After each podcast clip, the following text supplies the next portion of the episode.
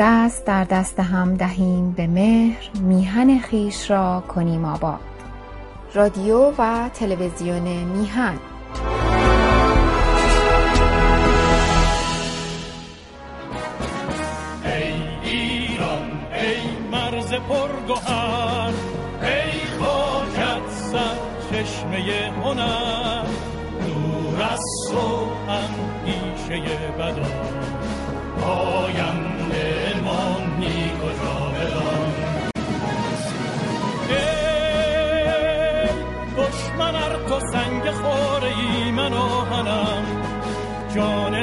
فدای خاک پاک میهنم به وطن شد پیشم.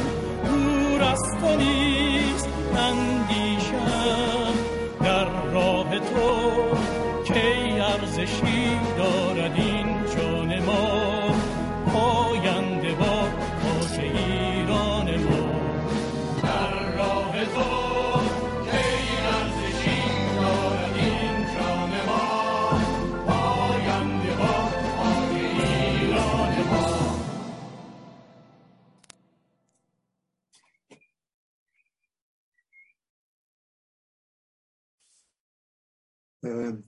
میفرستم به بینندگان شنوندگان برنامه امروز مهستان عباس دانشور هستم و شورای مدیریت مهستان اداره برنامه امروز رو به من واگذار کردم مهمان امروز ما جناب آقای شهرام آریان هستند. ایشون قبلا هم در این اتاق سخنرانی داشتند و دوستان با چهره و نام ایشان آشنا است اما برای دوستانی که کمتر با ایشون آشنایی دارند می‌پردازم با خلاصه از بیوگرافیشون بعد از تحصیلات دبستان به همراه خانواده به آلمان مهاجرت کردند و در اونجا ابتدا تحصیلات دبیرستان و سپس تحصیلات دانشگاهی رو در رشته پزشکی، فیزیک، ریاضیات و زبانهای هند اروپایی به پایان رسوندن.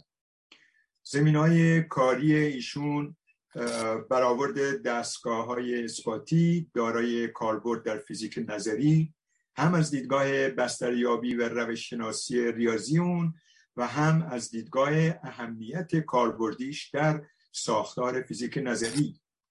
مدل سازی روح و ساختار جامعه ساسانی در صده پایانیش به ویژه با نگاه نگاهی به گسترش دانشهای دقیقه گسترش پایه های صنعتی و فضای رنسانسی اون از فعالیت های دیگه ایشون مدیریت یک مرکز پرورش تیزهوشان دانشجو و دانش آموز در هامبورگ. موضوع سخنرانیشون کارکرد بستر فرهنگی می باشه که قبلا هم در زمینه در همین زمینه سخنرانی های مبسوطی داشتن. دوستان پس از سخنرانی ایشون هموندان حاضر در اتاق مثل همیشه برای پرسش یا اظهار نظر می‌تونن وقت بگیرن و هموند گرامی خانم سپیده قیاسفند هم پیامای هموطنان رو در هر جای دنیا که هستن منتقل می‌کنن. جناب دکتر آریان خوش اومدید. میکروفون در خدمت شماست.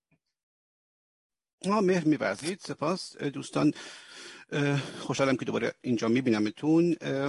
نخست یه توضیح کوچیک از من برای این گسل شیش ماهی که بود. من سرم خیلی شلوغ بود و از طرف دیگه هم توی برنامه های نخستینی که انجام شد من حس می‌کردم که یه بازنگری نیاز دارم که ببینم چه گفته شده و چه پژواکای اومده.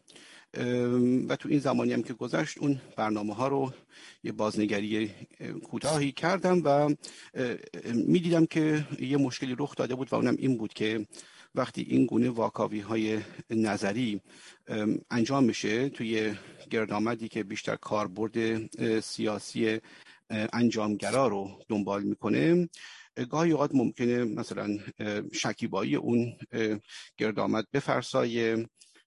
و یا اینکه سوء تفاهم های رخ بده. در مورد اینکه این پرسش ها وقتی من نگاه می‌کردم و پاسخ خودم رو میدم که پرسش همیشه به طرف این میره که چگونه میشه این تئوری ها رو هر چه زودتر کاربرد شدید و بشه سنجید که در میدان سیاست چه می‌کنه چه نمی‌کنه.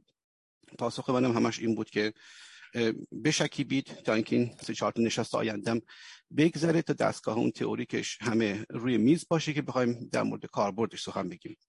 من اونجا یعنی خودم متوجه شدم که در یه همچین محفلی در یه همچین گردایه‌ای اصلا شاید روی هم رفته مطرح کردن این مباحث تا این اندازه نظری هم شاید بیشتر گیج کننده باشه. به حال هم به خاطر کار خودم و هم از اینکه گفتم یه چند ماهی نفس باشه که دوستان هم کارهای سیاسی رو اینجا بدون گسل جلو ببرن این جدایی شش ماه افتاد.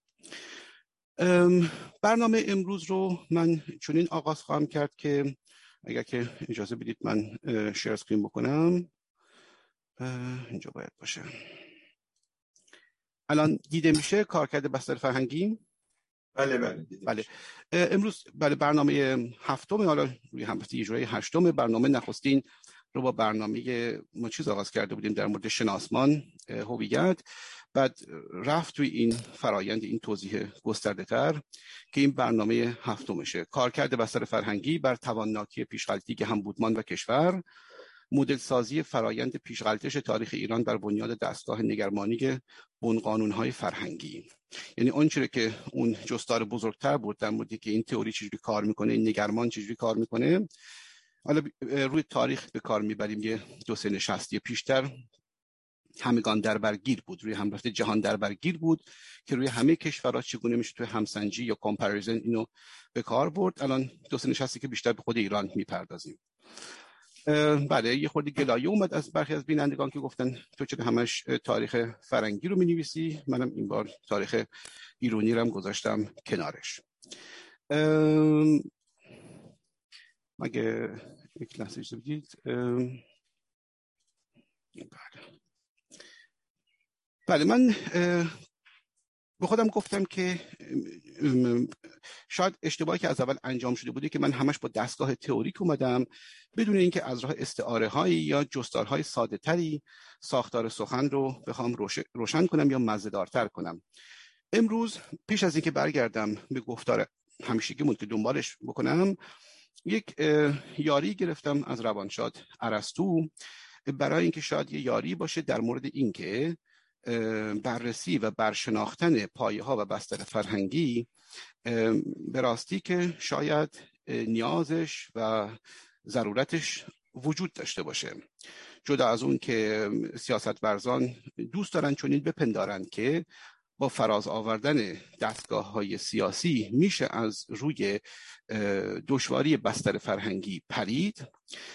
اما اونی که آیا به راستی میشه پرید یا نه و آنکه بستر فرهنگی تا چه اندازه می‌تونه دشواری پدید بیاره رو ارسطو بدون که خودش شاید دانسته بوده باشه استعاره در این باره به دست ما داده. اینو همه بیگمان توی دبیرستان داشتن برای همینم برگزیدم که می‌دونید که ارسطو میگفتش که سبب هایی که در جهان کار می‌کنند و پدیده ها رو فراز میارن چهارگانه هستند. نخست اون اون سبب یا من فارسیش بگم شوانه اون شوانه که شما رو می‌بره به سوی آماجی یه فرجام یعنی یه فرجامی در ذهن اول انگاشته میشه شما خونه به دست بیاری؟ که اون به یونانی باستان بهش می‌گفت تلاس یا توی ترجمه های لاتین بهش میگن کاوسا فینالیس و بعد که اون آماج فراز گرفته شد اون موقع فرم یا دیس اون دیسی که چگونه باید باشه اون شکل اون دیس چگونه باید باشه که بهش برسیم پنداشته میشه به قول خودش ایداس یا توی لاتین کاوسا فرمالیس و هنگامی که فراتر از اون دیس دیسه ما به خواست انجام و پیاده کردن اون دیسه یا اون ایده خواستیم برسیم شما اونجا یک کردور یک فاکتور انجام دهنده نیاز دارید که خودش بهش می‌گفت که نون یا به لاتینش کاوسا افیکینس یعنی اونی که یه چیزی رو به انجام میرسونه به کرد میرسونه. کردساز. حالا ترجمه تک تک این واژه ها و پدافند از اینکه از دیدگاه زبان شناختی اینا بهترین ترجمه هستن پنجره زمانی ما رو میشکنه من فقط میگم میرم جلو. امیدوارم که واژه ها خودگویا باشن. شبانی کردساز. یعنی پس از اینکه من آماجی رو پنداشتم و دیسه رسیدن به اون رو سگالیدم چه نیرویی چه کننده ای می‌خواد اینو به انجام برسونه؟ عاملش کجاست؟ فائلش کجاست؟ کنندش کجاست؟ و یه پرسشم اینجا هنوز میمونه که از چی می‌خوای اونو درست کنی؟ یا به قول خودش هوله تو ترجمه های لاتین کاوسا ماتریالیس یعنی اینکه اون ماده ای که ازش می‌خوای اینو بسازی چیه؟ نمونه‌ای که اونا تو روزگار باستان می آوردن همیشه تندیس بود. یه تندیس سازی می‌خواد یه تندیس بسازه نخست میاندیشه که این تندیس رو بسازم. اصلا روی هفته قشنگ خوب دلم می‌خواد که بسازم. اون بخش فرجامه که از دور فراز می‌گیره. و دیس اون تندیس رو در ذهنش میپروره که چه دیسی می‌خواد داشته باشه چه فرمی می‌خواد داشته باشه. سپس اگه کننده اون کار باشه و اگر ابزار اون کار رو داشته باشه اگر اگر اگر آغاز می‌کنه به تراشیدن. اما پیشتر از اون باید بره و اون مرمر درخور رو پیدا کنه توی یک معدن نزدیک زیست خودش. سنگش هم باید باشه. سنگش باید باشه. کننده کار هم باید باشه. تا بتونه اون تندیزه رو بتراشه به اون گونه که سگالیده به کارهای همبودیک یا اجتماعی اگه اینو فراتر ببریم اینه که مثلا ما گرایش داریم به برساختن یک همبودمان سازنده و مردم سالار. دارای مردم سالاری استوار باشه و یا ساختار سازنده و صنعتی داشته باشه. این روند خب چه در فرنگ در 500 سال در 500 سال پشت سر گذاشته شده. و چه در ایرانی که در گذار تاریخ خفته بود و دیر آمده بود توی 120 سال گذشته می‌خواسته فشرده انجام بشه. خود اینجا هم اگه ما نگاه کنیم به این چهار شوانه می‌بینیم شوانه فرجامیازش اون بود که مثلا مهتران اندیشگی ایران پس از شکست از روزها در جنگ ایران روز به این پی بردن که ما دیگه تو تاریخ بیش از اندازه واپس افتادیم. زمانش هست که پاشیم برسونیم خودمونو و ببینیم که این فرنگه چه کردن که از ما بهتر رفته. خواست اونجا برآمد. دیس دیس کارمون چگونه باشه؟ فرم چگونه باشه؟ اون چندان دشوار نبود چون الگوهای آمده تو فرنگ پژوهیده شده بود تو 400 سال. نیاز بود که آدم نوشته های اونا رو و پدیده هاشو در نورده و از خودش بپرسی که به چه گونه نمیشه تو ایران پیاده کرد. آنچه که مشروطه و سپس پس از اون دوتا پهلوی درش به به بزرگترین دشواری ها برخوردن و سرانجام هم همه چی متلاشی شد در انقلاب 57 دو کردور دیگه بود دو فاکتور دیگه بود کردساز و مادی. از کی کننده کار می‌خواد باشه که اینو برسازه و اون ماده همبودیگ اون ماده اجتماعی که مردمش باشن اونا می‌کشن یا نه؟ من این الان نمی‌خوام اینجا باز کنم وگرنه همه نشست رو در بر می‌گیره. همین اندازه گفته باشه که کوشش هایی که کردن با دشواری های بسیار بسیار بزرگی همراه بود. در پایان هم اونجوری که باید در بدنه هم بودمان یا جامعه نگرفت و در پایان هم با یک انفجار مهیبی متلاشی شد. یعنی اینکه نه شبانه مادیش اونجا بوده نه شبانه کرد سازش اینم اگه یه کسی بیاد و بخواد به دستاوردهای اندکی که در مشروطه یا در دوران دو پهلوی به دست اومدن پیش از اینکه همه چیز منفجر بشه اشاره کنین از دید من روانی است. برای اینکه خود این داستان که این قوم با 400 سال دیر کرد داشت این کار رو انجام می‌داد خودش نشون میده که از دیدگاه روحی تا چه اندازه ورشکسته بوده. که من در نشستای پیشین چند بار گفتم که یه کسی بشینه 400 سال نگاه کنه که فرنگی ها دارن چهارنل میتازن و این نجاش تکون نخوره. خود این در حقیقت اون هستمان یا اون شرایط درونیش رو به بهترین گونه هویدا می‌کنه. اینه که من این استعاره ارسطو اینجا به کار بردم و بریم سر کار خودمون. بیشتر از این نمی‌خواستم زمان بگذره بگن یک ساعت خود این می‌بره.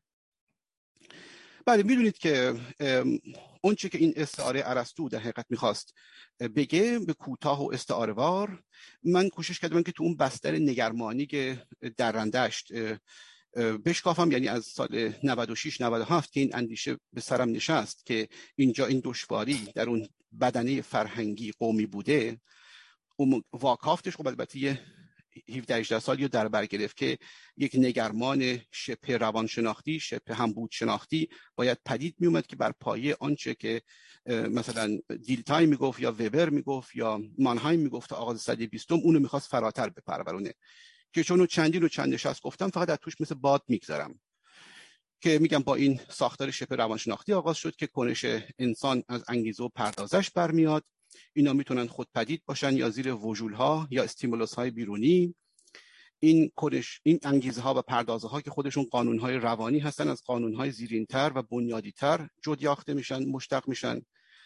اینها هم همه می‌تونن خودپدید یا زیر وجول های بیرونی برانگیخته بشن حتی برهمکنششون با هم دیگه و فراز آفرینششون از هم دیگه.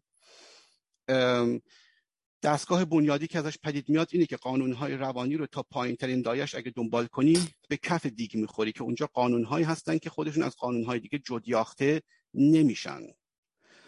که اینا در دستگاه مدل برگیری یا وامیابی ریاضی ما بهشون اکسیوم میگیم بون قانون. قانونی که خودش از قانون دیگری جدیاخته نمیشه. اما خودش جدیازنده و برلگامنده یا کنترل کننده همه جدیاخته های دیگه است که ازش برمیان.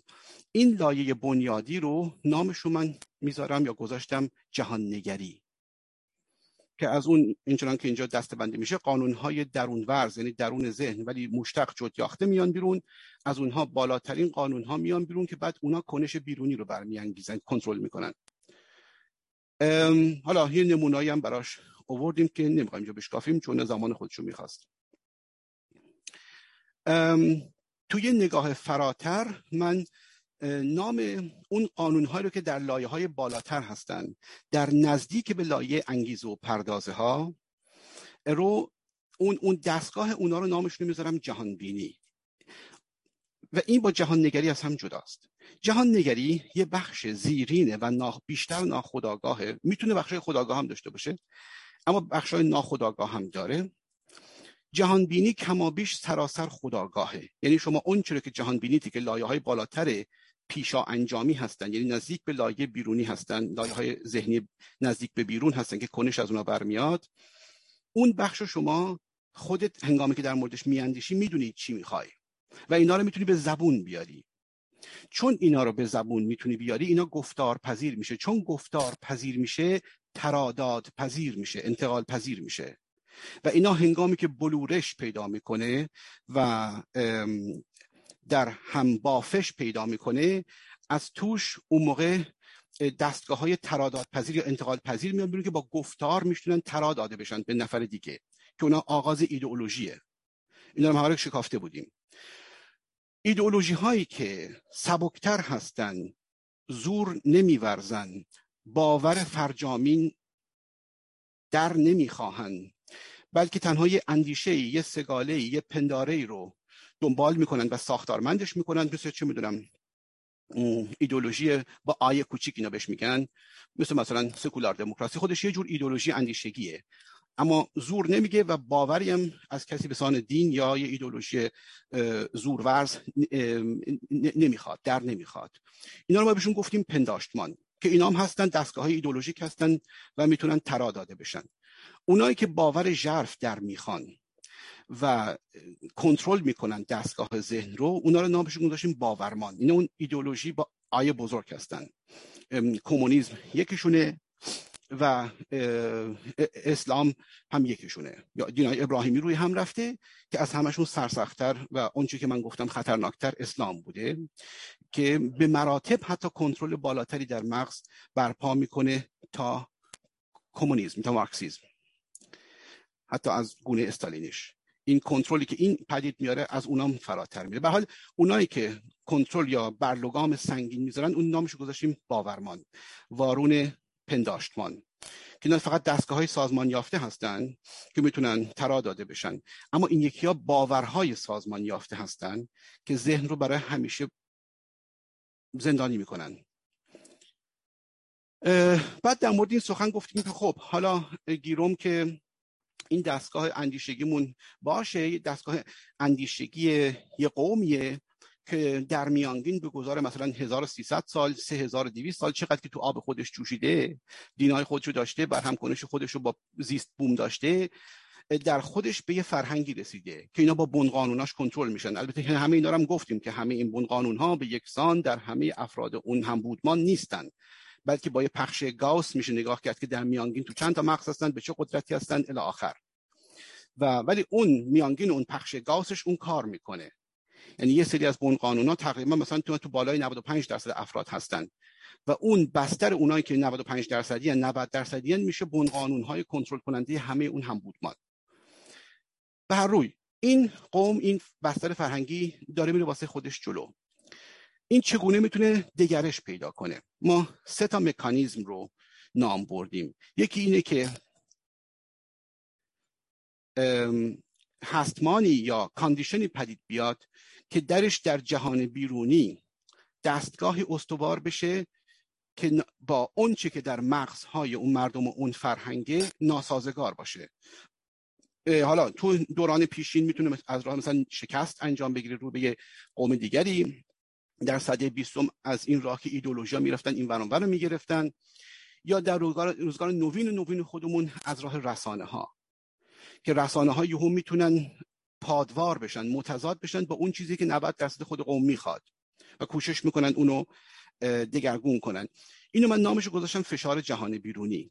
که این روی هم رفته معمولا ببینید در دوران گذشته چندین زادگان چندین نسل می‌خواست تا از لایه های بیرونی اون دستگاه روانی که گفتم به درون بخله به درون یازه و برسه تا پایین ترین لایه های قانون ها و اون بون قانون ها به اونا که رسید اونا رو دیگرگون کرد دستگاه دوباره در خودش اون دستگاه نو در خودش استیبله اینا رو گفتیم یعنی رو پای خودش میسته و دیگه از اون بعد پایداره اونجا فشار جهانی رو ورداری جهانی بیرونی رو دیگه همونجوری میمونه. توی میانه راه اگه فشار جهانی بیرون برداشت بشه دوباره این از پایین خودش رو بازسازی می‌کنه همه رو پس می‌گیره. اینا رو همه رو گفتیم.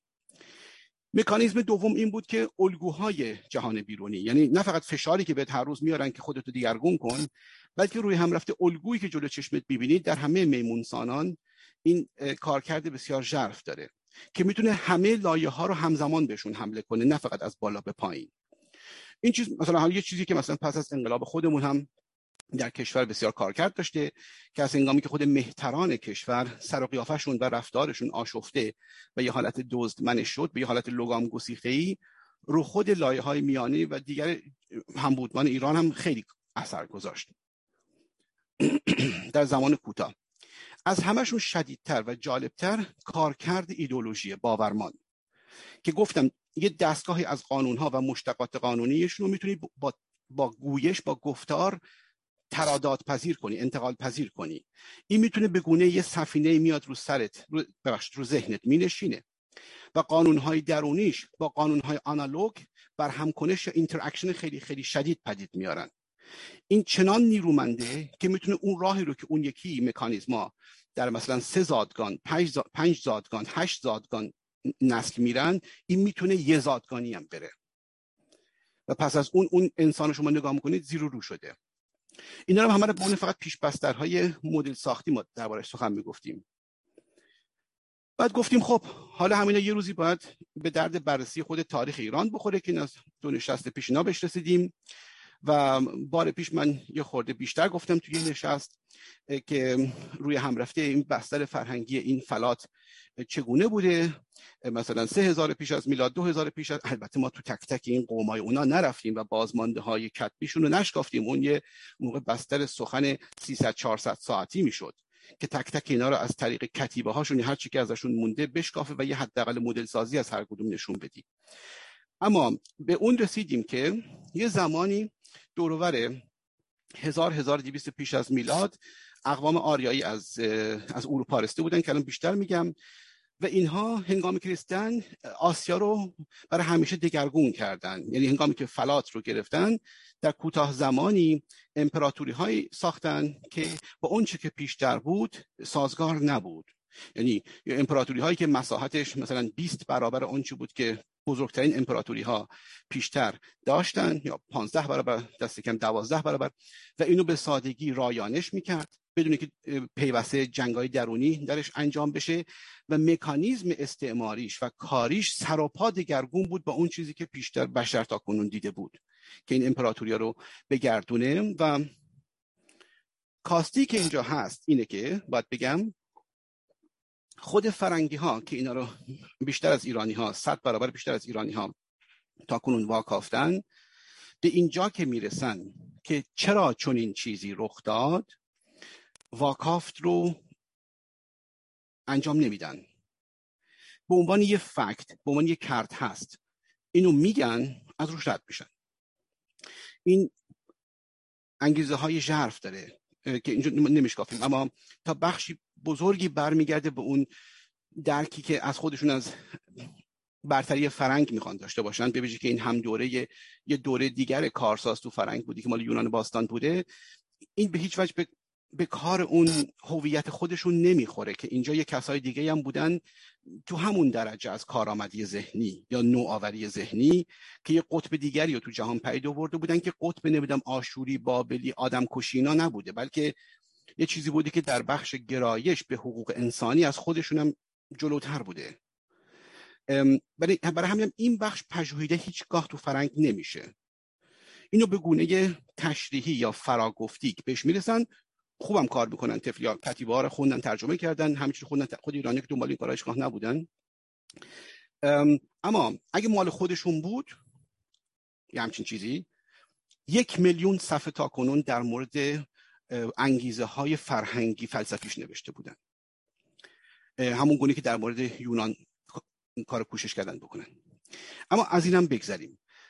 ما اینجا الان یه خورده برای خودمون میشکافیم که این دگرگونی شگفت آور و بسیار بسیار ناسازگار و متناقض با هر چیزی که پیشتر از اون بوده تو اون منطقه این چگونه پدید اومده بوده؟ که عرض کردم اینجا اگه بخوایم بفهمیم که اینا کی بودن که اومدن تو فلات و همه چیز دگرگون کردن می‌رسیم به اون تئوری یا نگرمان این قوم های هند اروپایی که اینو من گفتم که تو صدی 18 هم و سپس به ویژه 19 هم از راه زبان شناسی اینو کافتن آوردن بیرون که دیدن این چگونه است که واژه‌ای که در فارسی هست چه می‌دونم در یهو لاتین آلمانی انگلیسی نامش پیدا کرد حالتهای باستانیش که خیلی نزدیکتر بوده. و بعد هنگامی که به درون صدی بیستم اومد تا صدی 50 و 60 نخست از راه بررسی های فقط باستان شناختیک و زبان شناختیک تو این 20 سال گذشته از طریق ژن شناسی اینا مکانیزمش رو دریافتن که اون قوم هند اروپایی که نخست تو اوکراین بوده است که آغاز آغازش توی خاور جنوب خاور اوکراین بوده به طرف دانوب. این یه بخشش زده رفته ایتالیا یه بخشش رفته یونان که اونا نظر قیافه و اینا شبیه هم ایتالیا و یونانیا امروز بودن. یه بخشش رفته اروپای شمالی با اونا درآمیخته با اون اقوام بلوندی که اونجا بودن و از اون که اون فرهنگ کورد به کالچر اومده بیرون اون یه شاخهش زده رفته به خاور و اون به شمال دریای خزر رسیده و این نیاکان ایرانیا بودن که اینا بعدا یه موقعی دور هزار هزار دیویست پیش از میلاد به فلات وارد شدن و بازمانده های ژنتیکیشون هم خب تا به امروز ببینید تو روستاهای دور افتاده و اینا گفتم از خراسان گرفته تا گیلان آذربایجان لرستان همینجا میشن پیدا کرد که این اتفاق واقعا افتاده. و اینا البته بعدا یه ترانسفورماسیون خیلی خیلی بزرگی پیدا کردن. یعنی خودشون فقط موضوعی نبود که هندو اروپایی بودن یه ویژگی کلاسیکی رو داشتن که همه هندو اروپایی ها داشتن. به اون بخش هندو اروپایی ژرمنتر یعنی مال شمالتر که اینا از اون گروه اومده بودن. یعنی کمتر با ایتالیایی و یونانی هم خانواده بودن بیشتر با آلمانیا هم خانواده بودن. اینا بعدا یه اتفاق منقلب کننده توشون دوربر 1200 پیش از میلاد افتاد دوربر شمال افغانستان تو منطقه بلخ که آقای به نام زرتوش سرکلش پیدا شد و این یکی از نوابق بزرگ تاریخ بشر بوده. یعنی مثلا تو اگه بخوای همه رو با هم بشموری بعد مثلا در زمانهایی که کار کردن شاید تو ده تای بالایی بوده. که دگرگونی های زلزله مانندی پدید آورده بوده تو اون دستگاه دینی آریایای کلاسیک. و بعد این وقتی نصب شده رو ذهن اون اونایی که اومدن تو فلات چون اونایی که رفتن تو هند اون آریای کلاسیک موندن اونا هندو موندن. ایناشون چیزی که بود. ولی مال این که مال اون نصب شد یه چیزی مثل یه جور اثر مثلا پروتستانتیزم لوتر بود که از توش بعدا یه انفجار تکاملی اومد بیرون که کافتن این اون موقع برای ما مهمه. حالا چرا همه اینا به خاطر سواد عمومی که به نظر من یه مهتر ایرانی باید تو این زمینه ها داشته باشه. یعنی به دور از هر گونه شوونیسم ولی داستان رو باید از نظر مکانیزمش باید بشناسه که چه اتفاقی اون زمان افتاده. این به نظر من وظیفه هر مهتریه که حتی که در زمین سیاسی هم کار می‌کنه این دید کلی رو داشته باشه. حالا بر بنیاد اون تئوری فرهنگی که دیگه با هم اگه کار کنه که چه دقیق تر بشه رو خواهد فهموند. به حال این این فرقا زلزله و هیچ هیچ هیچ مخرج مشترک دیگری با قوم هایی که پیشتر اونجا میزیستن نبود. یعنی ما به آشور یا اینا که نگاه کنیم من نمونه رو بهتون نشون دادم که مثلا با سر بریده مثلا دشمناشون چجوری بازی می‌کردن اینها در یه قوم شهرنشین بودن. یعنی اون یکی ها که داشتن میومدن آریا که داشتن میدن اونها یه مش گاب و گوسفند چرون بودن و کابوی بودن در حقیقت. شهرنشین ها اینا بودن. ولی اونا بودن که بعد اومدن همه چیز اینا رو بعد برای اینا دگرگون می‌کردن و بهشون تازه زیستن متمدن واقعی رو یاد می‌دادن که آدم چجوری می‌تونه با کاهش خشونت و بالا بردن سطح سازماندهی واقعا یه امپراتوری بزرگ کم فرسایش رو بگردونه. چیزی شبیه استعمار انگلیسی در حقیقت. مثلا در خلاف مثلا استعمار مثلا اسپانیایی و اینا که با خشونت وحشتناک همراه بود یا استعمار مثلا اسلامی یا مغولین یه جور استعمار انگلیسی بود. که حالا ما بعد اشاراتی کردیم که من از توش فقط رد میشم در اینکه مثلا اون آثار هنری رو یه مقدار نگاه کردیم مثلا اینی که اینها تمام زندگیشون پیروی دستگاه دیگری سازماندهی شد. حتی تا اینکه مثلا تو داخل جنگ هم حتی مثلا اصرار داشتن که دشمن تحقیر نکنه و مسائل دیگه. یعنی یه, یه حالت اشرافی مانند یا اشرافی مانند از زندگی رو کشف کردن. آدم چجوری می‌تونه تو سطح بالا کار کنه بدونی که کارش به فرومایگی یا خشونت بی ربط بکشه. حالا این هم همه گفتیم رد شدیم نیاز تو جزئیاتش بریم. بعد یه بخش دیگری گفتار نشست پیشین داشت که خیلی دراز بود که اگه ما بخوایم ایدولوژی این قوم های کهن رو بشکافیم و مال ایران رو هم بشکافیم چون اینا, این گذشته نیست. این هنوز تو لایه های زیرین ذهن هر ایرانی یا هر عرب یا اینا هنوز وجود داره. این بخش های کهنی که مال 2000 سال پیشن مال 3000 سال پیشن هنوز تو لایه های زیرین تر هستن و کار می‌کنن. دانستنشون یه مسئله بایسته است نه یه مسئله مثلا لوکس تجملی. اگه بخوایم اینو دریابیم که اینا دستگاه ذهنیشون چجوری کار می‌کرده بخش ایدولوژی اون زمان رو دین میچرخیده. حالا دین با دین فرق داشت. اینو من خیلی براتون خواهم شکافت. که دینای کلاسیک حالا هرچی بودن بودن. تو مال ایران به وسیله زرتوش انقلاب غیر عادی رخ داد که دین یه حالت شبه فلسفی پیدا کرد. حالا بهش می‌رسیم. به حال یه آموزه های کلی در مورد اینکه دستگاه دینی چجوری کار می‌کنه رو ما گفتیم یک لحظه.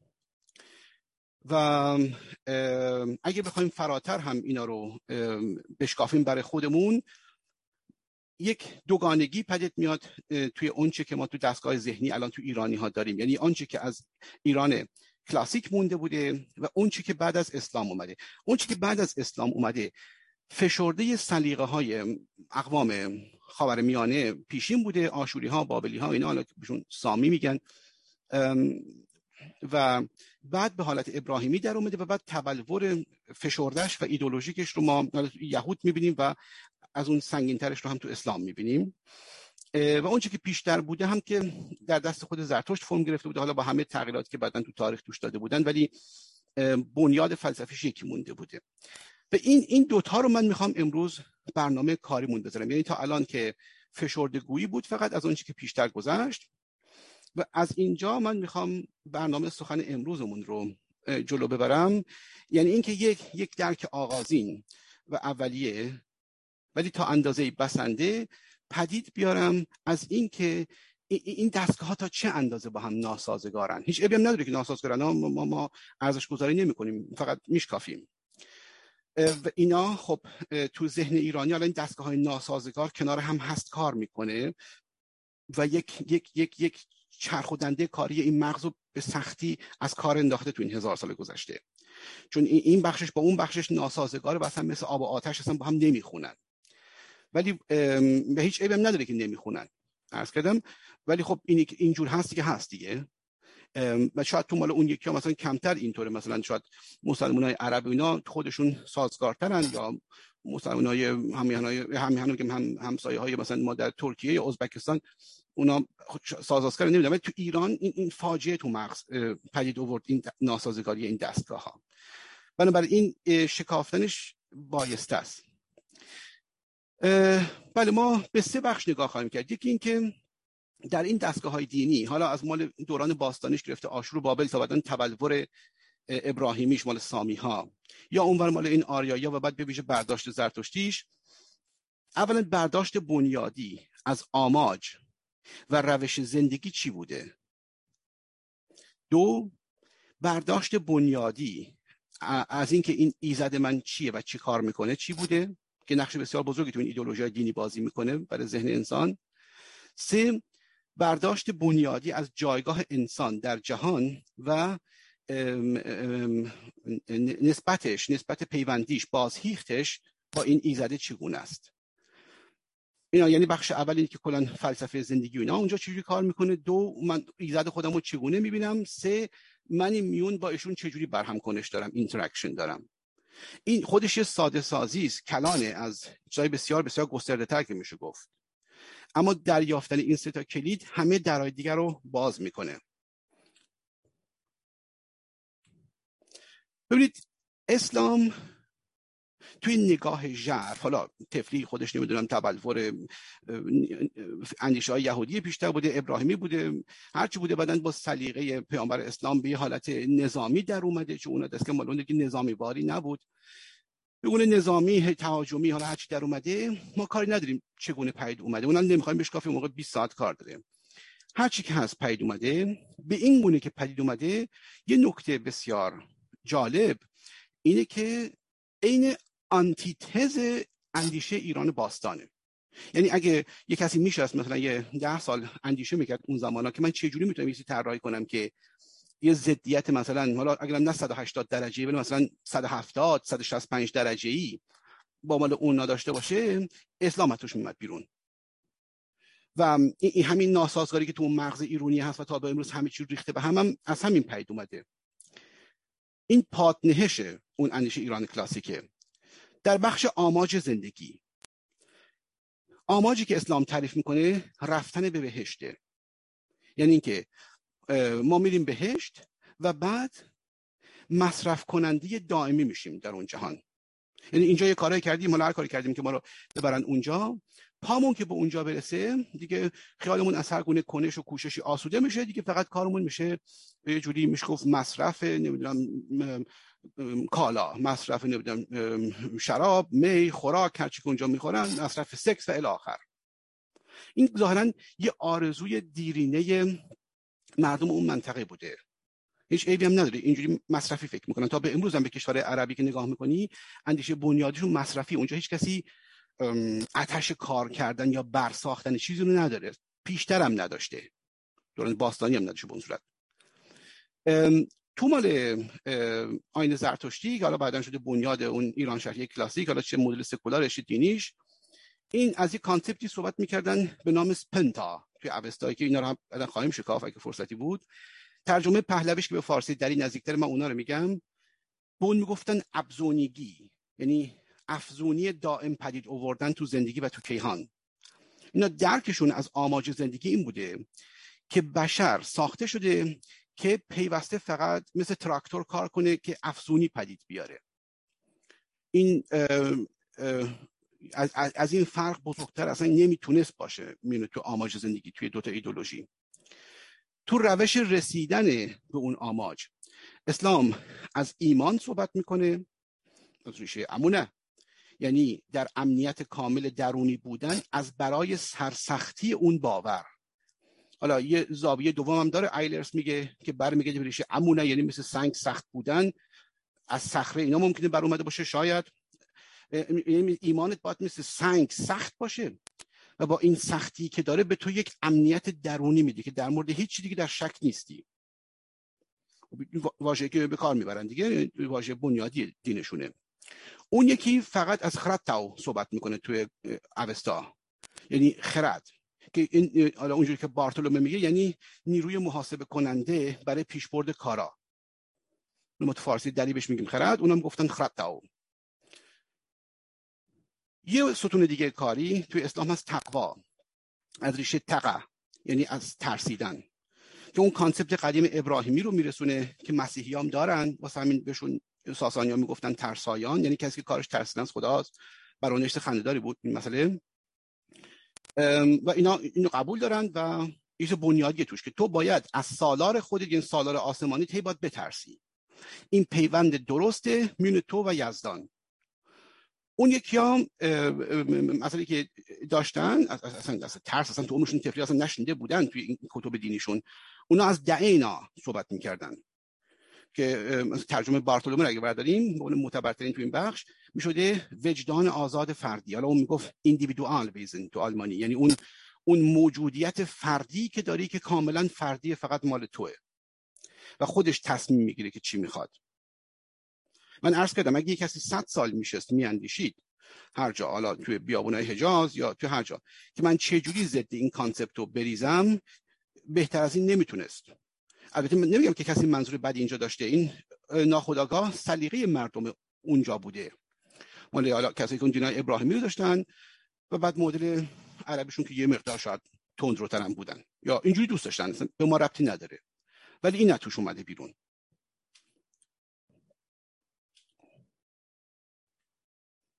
حالا ما توی نشست های پیشین که من دوباره با سرعت رد میشم تو اون بخش دینشناسیمون نگاه کردیم که یه سری کتگوریا هستن.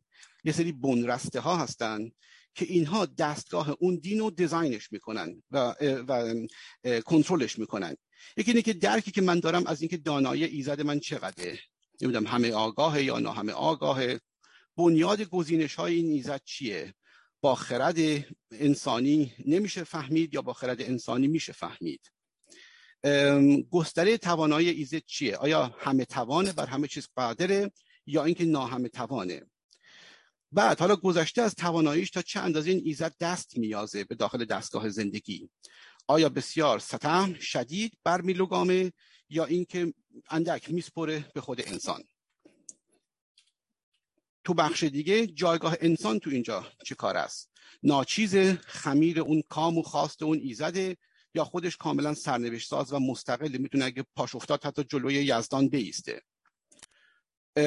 گستره رواداری این ایزد چقدر آیا تنگ یا فراخه؟ شیوه پرستش من به سوی ایزد من چیه؟ آیا من در جایگاه نمازگزار و بنده باش برخورد می‌کنم یا در جایگاه پیوند پرماسیک احساسی ظریف و دوتای همدیگر رو روادارنده؟ جایگاه انسان تو این سنجش و پیوند با ایزدش چیه؟ بندگیه یا یاره؟ از حالا نکته حالا جالب دوباره اینجا اینه که اینا خب قطبای گوناگون این سنجش این تک تک این کاتگوری ها هستن. نکته بسیار جالب یا خنددار اینه که تو مدل این دوتا دین اینا معمولا تو دوتا نقطه کرانی اون سنجه قرار گرفتن. یعنی چه می‌دونم مثلا شاید از همشون بیشتر تو چشم می‌زنه مسئله بندگی چون دیگه هر کسی این کانسپت عبد بودن رو نسبت به الله خب می‌شناسه همه مسلمونن می‌شناسن از بچگی. و اینی که اون یکی دینه اصلا کانسپتی به نام بندگی نمیشناخته خب برای بیننده خنده داره. که اونجا اون خداه انسان و یار خودش می‌دونسته. و می‌گفته من اینو از جنس خودم ساختم. حالا داستان آفرینشش رو اگه حوصله بود بعدا یه موقع دیگه می‌خونیم. که چه جوری فروغ یزدانی رو در هم فشرده بعد از توی اون آخر سر توی پروسه تولیدی انسان اومده بیرون. که برای همینم هم همون نور یزدانی تو مغز اونم هست و هر چیزی که یزدان میگه اونم می‌تونه بفهمه. یعنی هم ارز یزدان از نظر درکش. و این خب این یه کانسپت های واقعا متضاد صفر تا صد متضاد هستن. اینا به این حالت نکته بسیار جالب اینه که تقریبا در همه موارد این ناسازگاری رو با هم دیگه دارن. این بسیار جالبه. شاید مثلا تنها جایی که یه شباهتکی با هم داشته باشن این داستانه که در هر دو تا دین دو تا ایزد همه آگاه هستن. یعنی بر همه چیز آگاه هستن. اما دوباره فرقا اینجا آغاز میشه که در دستگاه مولا زرتشتی انسان با خرد خودش می‌تونه آگاهی یزدان رو کاملا در نورده و خودش به همون درجه از آگاهی برسه به واسه مثلا پژوهش یا اینجور کارا. تو مال اون که خب معلومه که نمی‌تونه و مال مسیحی هم همینطوره که میگن 99 درصد کارهای یزدان حکمت داره. میستریوم اونا تو لاتین می‌گفتن. یعنی انسان اصلا نمی‌تونه بفهمه. یا مثلا در بخش توانایی اینجا دوباره فرقای بزرگ وجود داره. اهورامزدا بر همه چیز قادر نیست. این یه کانسپت بزرگ فلسفی پشتش بوده که ظاهرا خود زرتوش طراحی کرده بوده که این مشکل وجود داره که شما وقتی اون به سوی یک پرستی می‌خوای بری اگه از یه حدی پاتو فراتر بذاری دچار دشواری های شدید فلسفی میشی. که بهش بیشتر می‌رسیم بعد ولی من اون خود کوتاه میگم که ذهن آمادگی داشته باشه. اونم اینه که ببین قدیما خب فزون ایزدی بودن پلیتئیست بودن. بعد اقوام یه موقع گرایش داشتن که به طرف یکی کردن سازمانی توش اووردن برن که خود زرتشت اینجا تو دو مورد اون موقع با ابراهیمیا فرق خیلی شدید پدید آورده. اونم اینه که این قبل از اونا بوده ولی اونا از این فراتر رفتن اون موقع. یعنی کاملا یکیش کردن همه رو. این مخالف این بوده که همه نیروها تو دست یزدان متمرکز بشه. اینو به شدت مخالفش بوده. اینو بعدا بهش می‌رسیم. ولی نکته دوم اینه که اینو از نظر فلسفی این دشواری رو لاینحل می‌دونسته که اگه ما خداوند رو قادر طراحی کنیم یه پرسش بزرگ فلسفی پیش میاد. و اونم اینه که اگر بر همه چیز آگاهه یعنی کاستی های زندگی و زیست و انسان همه رو می‌دونه.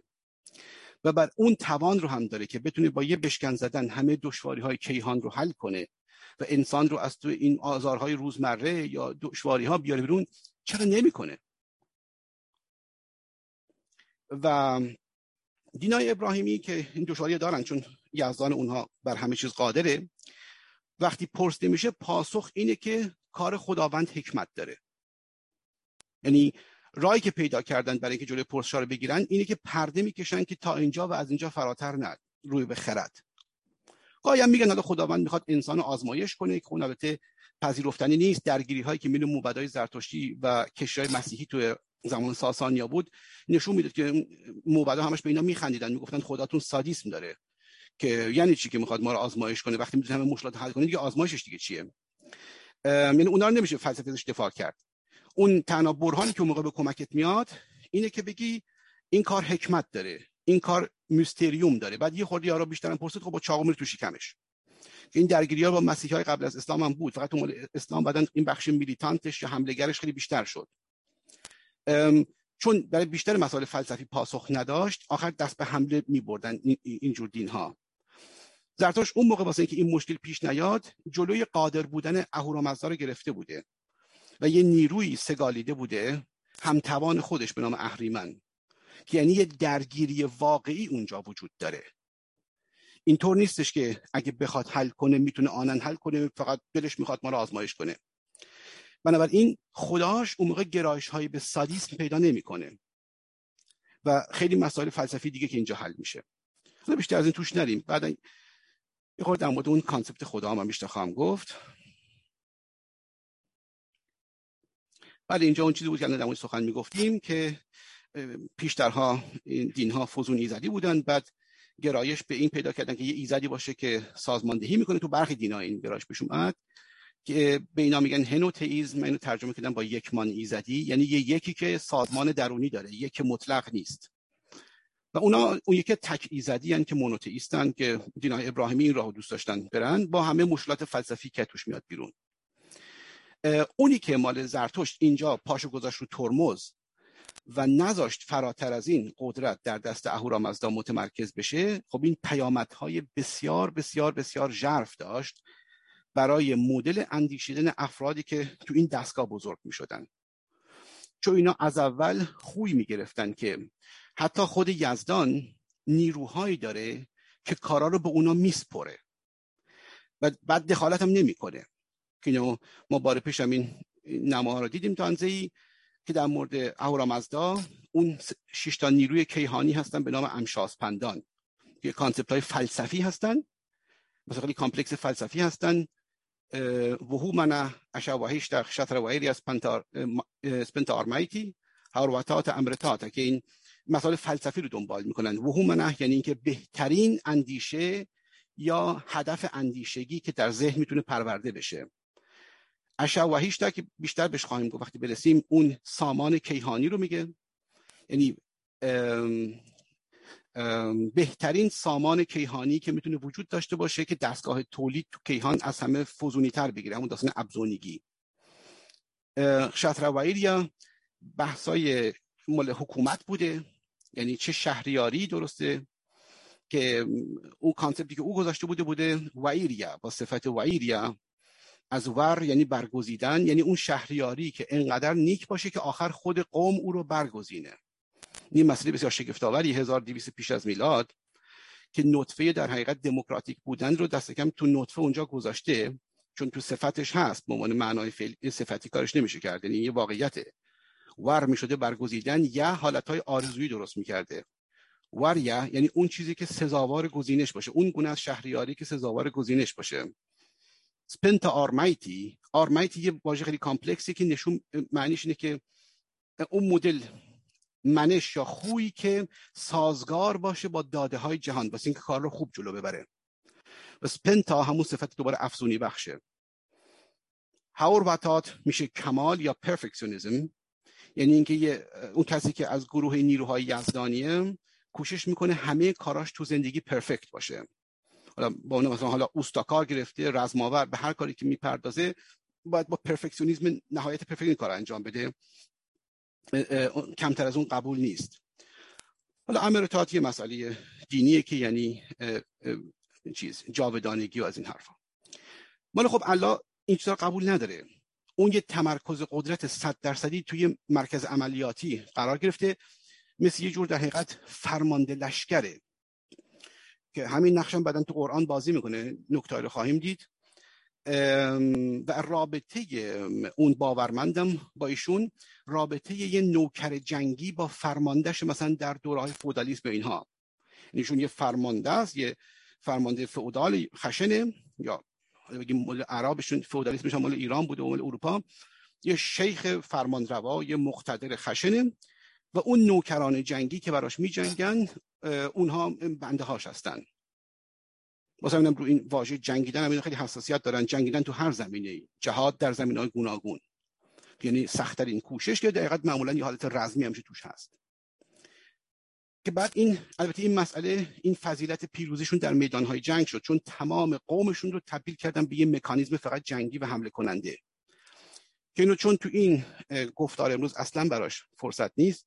من تو گفتار سپاسین اگه گفتار سپاسینی اصلا سلیقه بود دوستان خواستن اونجا می‌رسیم به داستان شکست ایران از اینها که چی شد؟ ایرانیا شکست خوردن و بعد این ترانسفورماسیون عجیب رو پشت سر گذاشتن تا اون حالت متناقضی که بعدا توش از سده پنجم هجری اومد بیرون. اونجا این فضیلت های جنگی رو خواهیم دید که تمام نیرو تو کارشون فقط متمرکز شده رو حمله به دگراندیش و از بین بردن اون. و این فضیلتشون با اون پیروزی های بزرگ بود. این یکی دست راستی بخش بزرگی از نیرو رو پخش کارهای سازندگی می‌کنه. یعنی می‌خواد یه ارکستر سازنده یا همون یه جور استعمار انگلیسی منظم یا صنعتی پدید بیاره. و خب اون وسط اون موقع خب اون همه نیرو فقط روی از بین بردن دیگراندیش نیست. توی ارتش بسیار منظمی اینا داشتن که طبق اون سیستم پرفکشنیسم اونم کارش پرفکت انجام می‌داد. ولی وقتی بعدا با این حمله موج انسانی و میلیون ها حمله کننده با یه قمه تو دستش برخورد کرد یا تو مدت کوتاه غافلگیر شد. ولی این به برنامه بعدیمون بستگی داره. من فقط می‌خواستم بگم که این چیزی که خب اینجا پیامبر اسلام ساخته بود یه فضیلت هم داره. تو بخش از بین بردن دیگری یه چیز عالیه. یعنی اینکه بهتر از این تمرکز همه نیروها اصلا میسر نبود. که خود یزدانش هم مرکز فرمانده عملیاتی خودشه.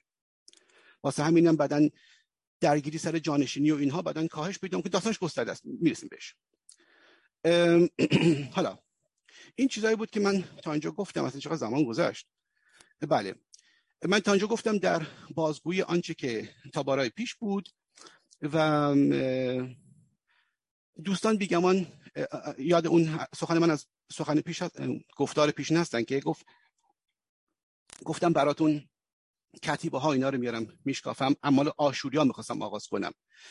بعد که داشتم آماده می‌کردم دو سه ماه پیش دیدم اگه بخوام از اونجا آغاز کنم ما کتیبای آشوری و بابلی اینا رو بخوایم تازه بخونیم و ایلامی بعد برسیم تازه به اومدن آریایا و فلان بسار و نوشته های میتانی و اینا. این چیز این ربط دیگه به یه نشست سیاسی نداره و ما رو منحرف می‌کنه. اینی که من با متنا رو می‌رسیم به قرآن یه مقدار و به, به گاتا اون چیزی که خود زرتوش گفته. این دو تا فرق سلیقه رو فقط با هم ببینیم و اونی که این چیزایی که من داشتم اون ابسترکت براهیخته بهتون می‌گفتم اینا رو میشه استخراج کرد از درون اینا با نسبتا آشکاری. حالا قرآن خیلی بخشای خشن داره نمی‌دونم سوره انفال ماعده این اون. اونا رو من نیاوردم. خب از اون بخشا اوستا نداره که اینو بگیر اونو بکش از این حرفا اصلا نداره. من بخشای آغازین هر دوتا کتاب رو که معمولا هر, هر پیغمبری هر کسی فیلسوف اینا می‌خواد اون بخش گشایش سخن تازه بکنه و تو مال قرآن هم اونجا از این بگیر بکشاش فعلا نیست. اووردم که دو تا بخش آغازین با هم سنجیده بشه که یه خورده چیزتر باشه. مثلا بیطرفانه بقیه‌اش هم میوردم بازم طرفگیری نبود چون بالاخره اونا رو گفته تو قرآن دیگه اون کارهای عجیب و غریبه ولی حالا من بخش آغازین رو با هم سنجیدم که بیطرفی باشه. اینجا وارد این کار بخوایم بشیم. یه مقدار باید شکیبایی نشون بدید چون که اینم دوباره یه داستانی واسه خودش داره. و اونم اینه که به حمدالله ترجمه های قرآنی هم که وجود داره بخش بزرگش غلطه. یعنی اینکه ببینید داستانش اینجوری بوده که ایرانیا که شکست خورده بودن تو اون 100 سال نخست ما تر 100 120 140 سال نخست ترجمه های روی هم رفته بهتری داشتیم. چون افراد تازه میومدن بگرون اینا مثلا این داعشی ها حمله کرده بودن بعد این با اون داعشی صحبت می‌کرد می‌دید که میگه بگیر بکش بزن فلان. بعد اینا می‌گفت خب همینه دیگه خودش مثلا گرویده بود مثلا با اون کسی که مثلا می‌خواست با دشمن همکاری کنه مثلا کلابراتور بود هر چی بود. بعد اینو می‌خواست مثلا از عربی ترجمه کنه به فارسی یا پهلوی اون موقع سرراست ترجمه می‌کرد اینها. این ترجمه های آغازین برای شنونده های ایرانی اینقدر کریه بود که آغاز کردن چون یارو قبلش زرتشتی بود قرار بود اینجوری بشه. هر چقدر مثلا جزیه میگن شلاق می‌زنن بازم یارو دلش نمیومد بس که عجیب بود این که میشنوید تو این دینه. شروع کردن ترجمه رو چلو کبابی کردن. یعنی اون باب اون چیزی که ایرانی های امروز هم کلا تمدن شد روش ساخته شده. من اون بخش های چلو کبابی رو اون موقع ترجمه درستش رو بهتون میگم. یعنی و بخش چلو کبابی رو هم توضیح دادم. حالا فاتحه با چی آغاز میشه؟ همه از کودکی می‌شناسن.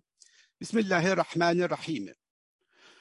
معمولا ترجمهش تو فارسی به نام به نام خداوند بخشنده مهربان که خب این غلطه. اولا که خداوند اینجا نباید بذارید.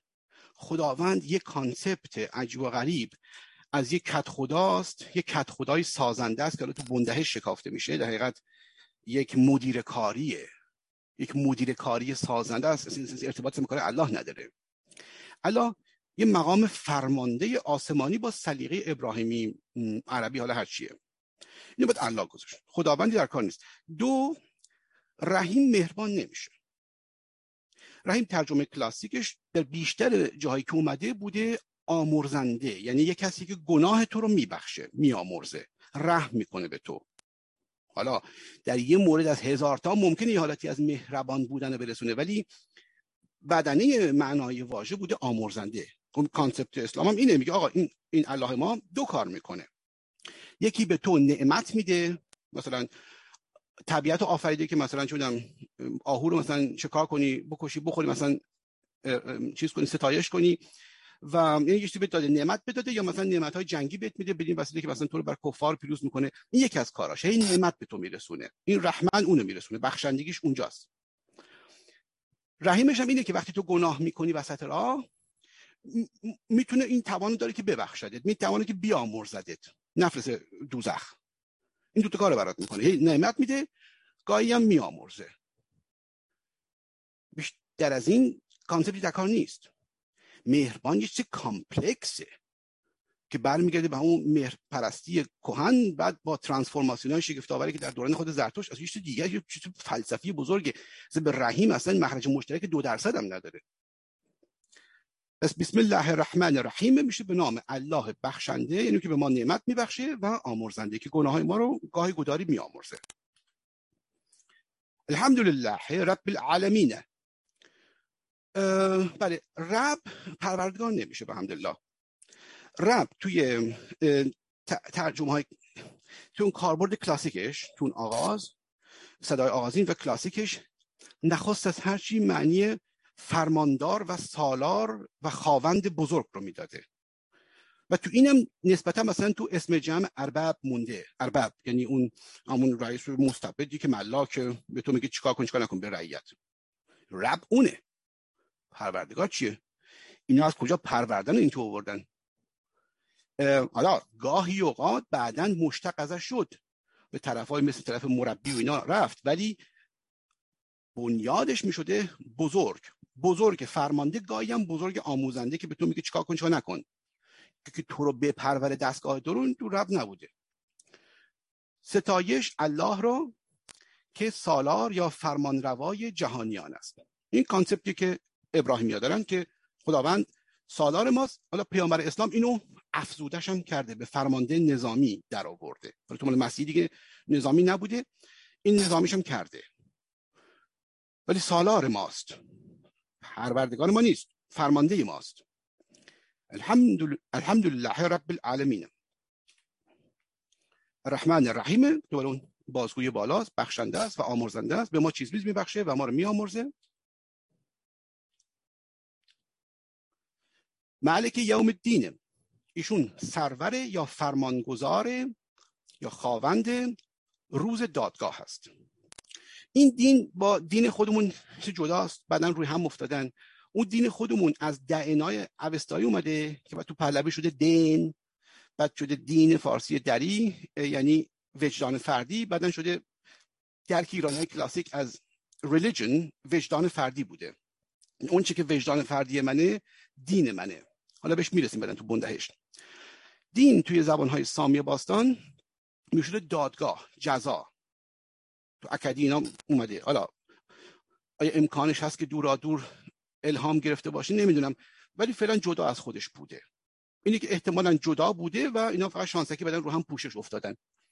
اینجا باید ترجمهش کرد با داستان دادگاه که البته ترجمه کلاسیک هم میگن. روز جزا ولی دادگاه رساننده تره فرمانگزار روز دادگاه. نعبد و ایاک نستعین یعنی اینکه اینو که خوندن تو بچگی تنها تو را بنده ایم و تنها از تو یاری میجوییم اینجا نعبدو کاملا روشنه. میپرستیم دیگه چیه؟ پرستیدن یه واژه ساسانیه. معنیش اینه که پرست ورزیدن که تو پرستار هنوز مونده. یعنی یه کسی که یه خدمت ملایم و ارزنده به کسی می‌کنه. این از کجا آمده؟ اینا قدیما که می‌رفتن تو آتشگاه شم روشن می‌کردن. بعد نمی‌دونم آتشگاه رو جارو می‌کردن. از این کاری که تو مساجد شیعه خودمونم هنوز می‌کنه از اون مونده.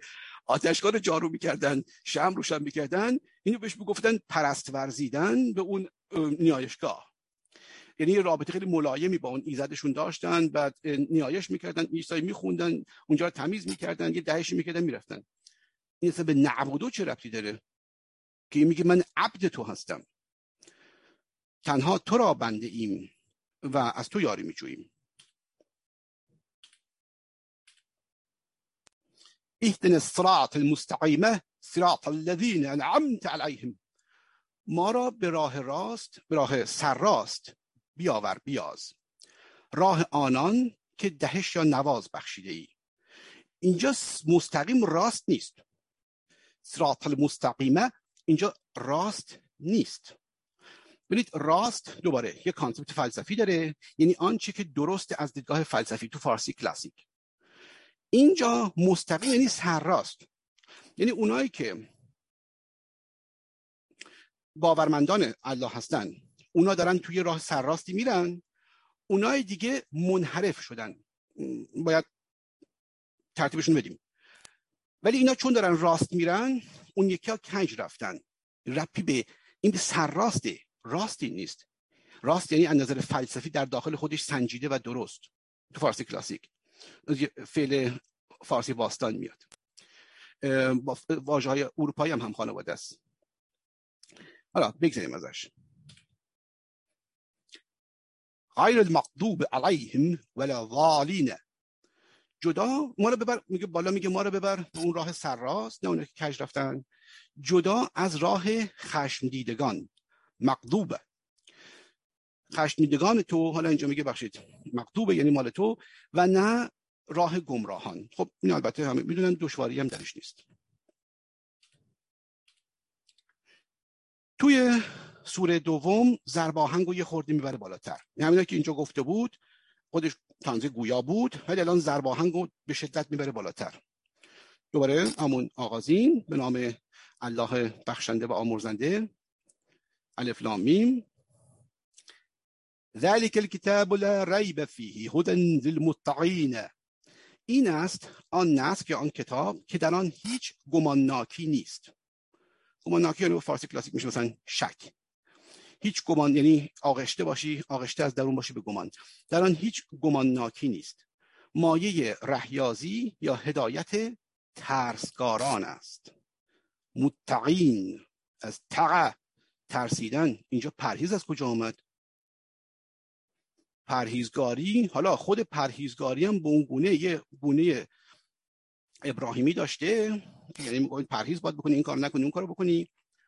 ولی زرتشتی هم تنظیم رو داشتن. ولی در زشت... قبل از اسلام معنی کلاسیک یه آدم شسترفتر هم می‌داده.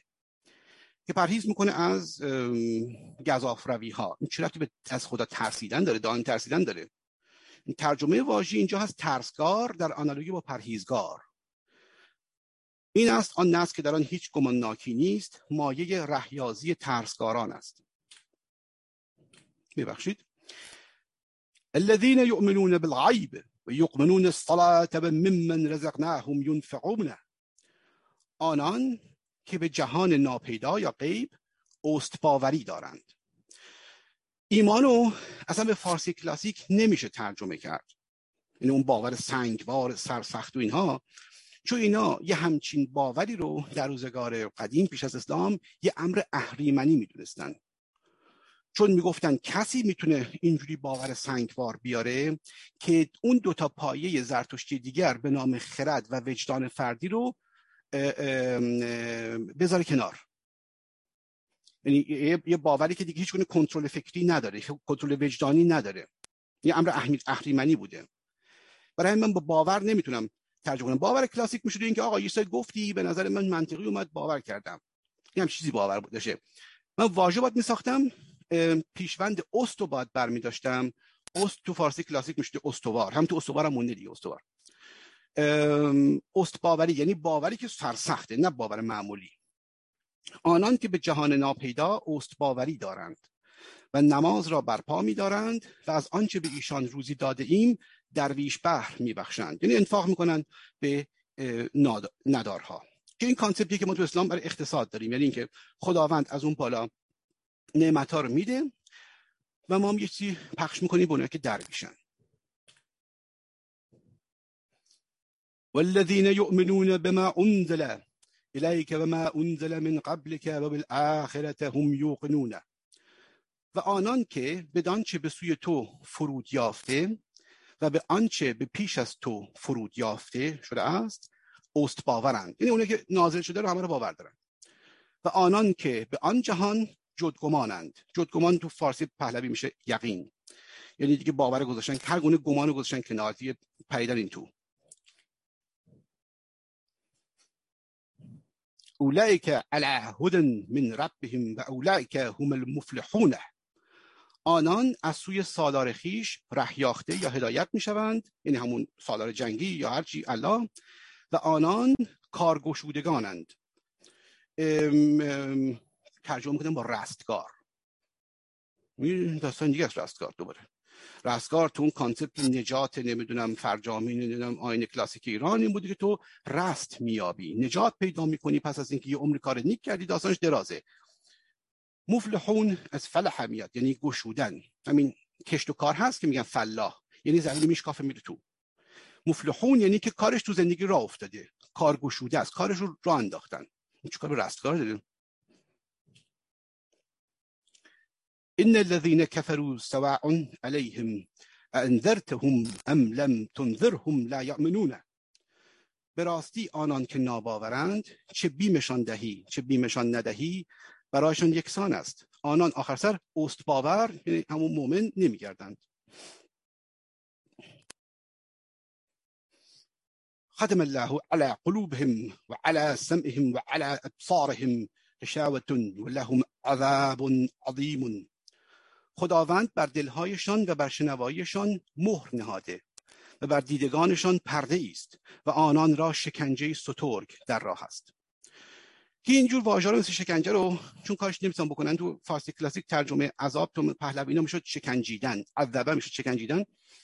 اینا رو اول می‌گفتن رنج آزار حالا گاهی عذابم میگن به اون تکنیکال ترم که به اون ترجمه بنیادیش رو نمیرن چون دوباره میگم اون دهاتی ها که میشنویدن فرار می‌کردن. بله. هنوز میاد؟ بله. آخرش دیگه مال بخش قرآنیش. و من الناس من يعول آمنا بالله و باليوم الاخره و ما هم بمؤمنین. میان مردم برخی گویند که ما به الله و روز پسین باور داریم بی آنکه است باور باشند. یخادعون الله والذین آمنوا و ما یخدعون الا انفسهم و ما یشعرون.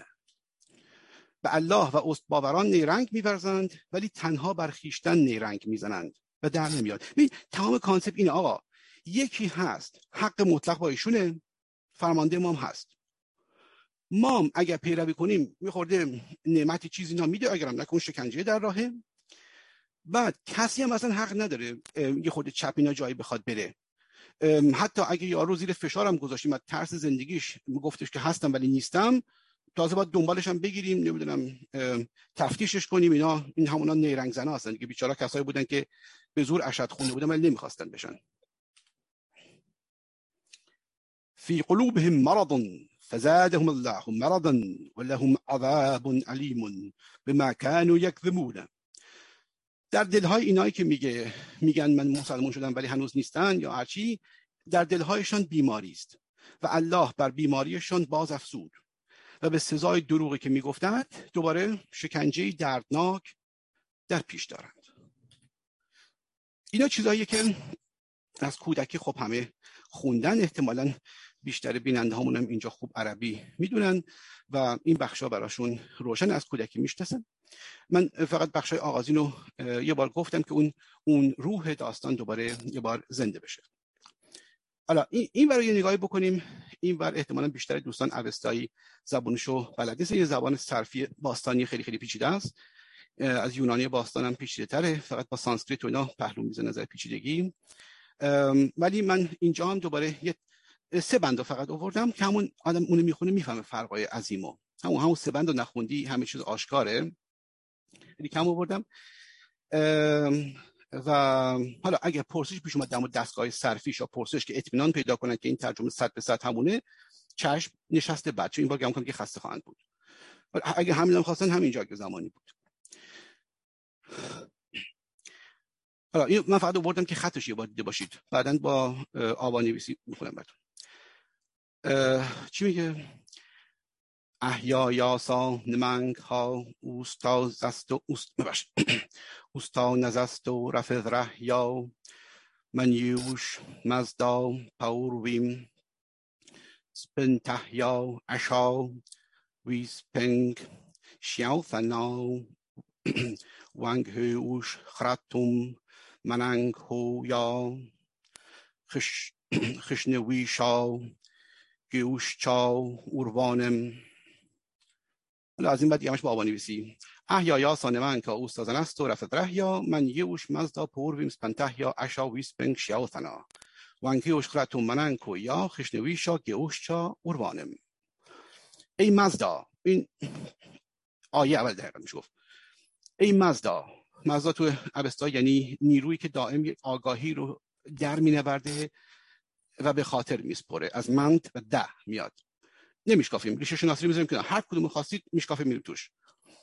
ای مزدا ای نیروی دریابنده با دستهای فراز افراشته برای نیایش برای پشتیبانی از کارکرد مینوی افزونی بخش در کیهان نخست از هر چیز فراز می آرزویم تو ای سامان راستی یا سامان کیهان باشد که من خشنود سازم خرد نیروی اندیشی نیک و روان جانداران را. ببینید هنوز داستان آغاز نشده می‌بینید این چیز دیگری است. یعنی اینکه اولا اونجا همش الله سخن می‌گفت. نصفش هم که تهدید به شکنجه بود طفلی اینجا انسان داره سخن میگه یعنی اینجا زرتشت داره خودش نیایش می‌کنه خودش روی سخن با خدا باز می‌کنه. و هنوز داستان آغاز نشده شما نظر زبان شناختی همش abstract noun می‌بینید اسم معنا. یعنی concept های فلسفی هن. حالا هر کدوم از اینا گفتارهای دور و دراز و خیلی مهم داره. فلسفه زیستن اینا بوده دیگه. از همشون مهمتر همین عشا بوده. ما فارسی میگیم عشا.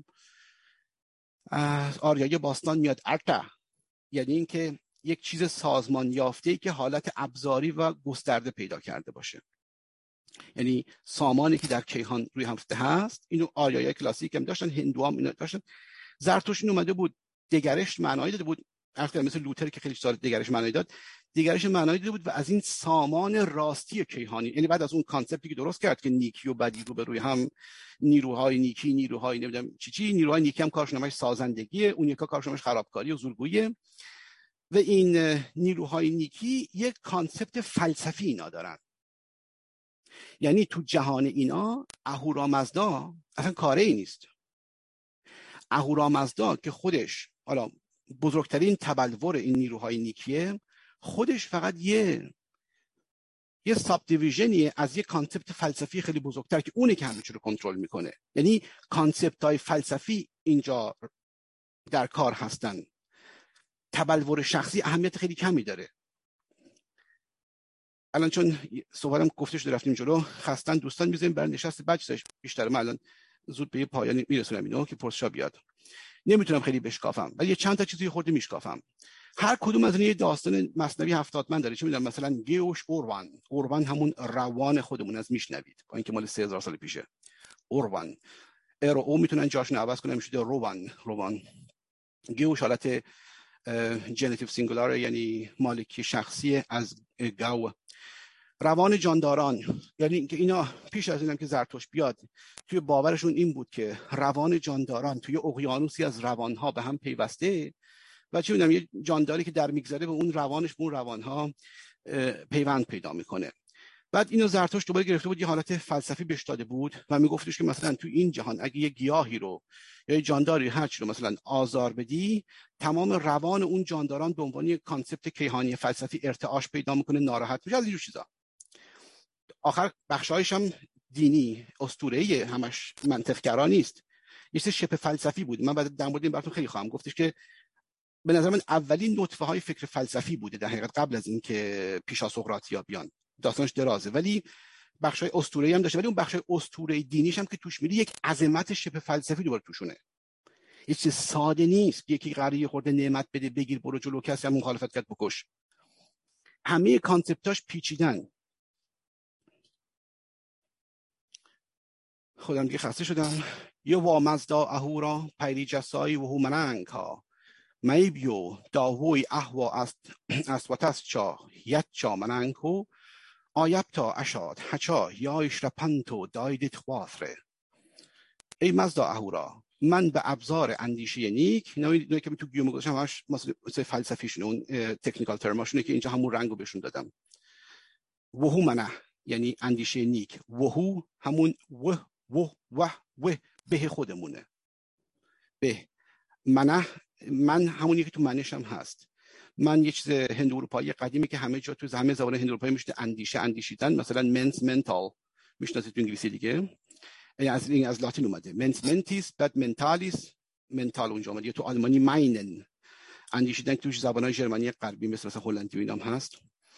حالا اینام داشتن من برای هر گونه اندیشیدن عمیق بعد من اون حالت ابزاریشه یعنی اینکه اون اون برایند اون اندیشه که میاد بیرون اون هدف کاری اون اندیشه. وهو منه یعنی اینکه هدفهای کاری اندیشت باید آخر همشون به نیکی کیهان برافزایند. من به ابزار اندیشه نیک به تو نزدیک می‌شوم. تا بتوانی مرا کامیافت در هر دو هستی مادی و اندیشگی فراز بخشی این بخش خیلی خیلی مهمیه. چون اینجا مینوی نمیگه. اینجا میگه اندیشگی. یعنی indicate می‌کنه. خیلی خنده‌داریه. اون دانشمندا در خندیدن کلی که اینجا خوش لو داده که ته دلش آدم سکولاری بوده. یعنی این مینو رو برای بیشتر شنوندها گفته بوده. ولی خودش می‌دونسته که این داستان داستان فقط اندیشه است. اینجا نگفته مادی و مینوی دقت نکرده. وگرنه باید به جای مننکو که مثلا حالت جنتیو مال منهه باید مثلا از مینیاو به کار می‌برد. مینیوش باید می‌گفت موقع صرفش می‌کرد. مادی و اندیشگی فراز بخشی. همان کامیابی که از سامان راستی همون اشار که گفتیم سامان کیهانی است و یاران آن گونه سامان را رامش در زندگی میبخشد. یه با اشا اوفیانی من از شاوه اپور بیم. مزدم چاهور میعیب یخشته شثرمچا اغجاونم بم وردایتی آرمیتیش آموی رفدرای زاونگ جستا. ای سامان راستی در ستایش تو و اندیشه نیک و مزدا اهورا چامه می سگالم.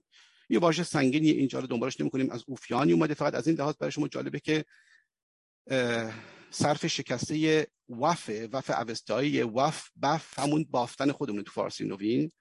اینو برای برای سگالیدن اندیشه های سنگین به کار می بردن یعنی اندیشه که باید معلفه هاشو در هم ببافی تا اینکه کامپلکسی بیاد بیرون. در ستایش تو و اندیشه نیک و مزدا اهورا چامه می سگالم آن گونه که پیشتر نبوده. یعنی می‌خوام اینجا یه دین نویی یا یه فلسفه نویی در اندازم که این چیزایی که دارم میگم به یه concept فلسفی تبدیل کنه. و نیز برای هر آنکه سامان منش این اون واژه خیلی خیلی خیلی خیلی مهم آرمیتیه سپنت آرمیتی سپنت آرمز. سپند آرمزی که از اون بود. یعنی اندیشه ای که با کارهای جهان در سازگاری باشه. یک کسی ممکنه بگه اون خرد رو می‌گفت بس نبود. نه این با خرد یه فرقایی داره. خرد اینه که کلا شما لاجیک بیاندیشی. کار رو مثل شطرنج بسنجی بری جلو. آرمیتی این بوده که بر پایه راستی توانایی خودتو و توانایی جهان رو بسنجی با این برخورد این توانایی ها در تعادل باشی و اون خرد رو به عنوان ابزار کاری به کار ببری مجموع این آگاهی ها رو بشکاف یه طرح درست بریزی. به این می‌گفتن سپنت آرمیتی یعنی اندیشی سازگار با سامان کیهان که افزونی بخشه. هر آنکه سامان منش برای هر آنکه سامان منش افزونی بخش او را آخر سر به شهریاری یا توانایی کاستی ناپذیر برمیکشد. یعنی میگه وقتی این روش ها رو به کار می‌بری کارت به موفقیت مادی در جهان می‌کشه یا کلا موفقیت در زندگی.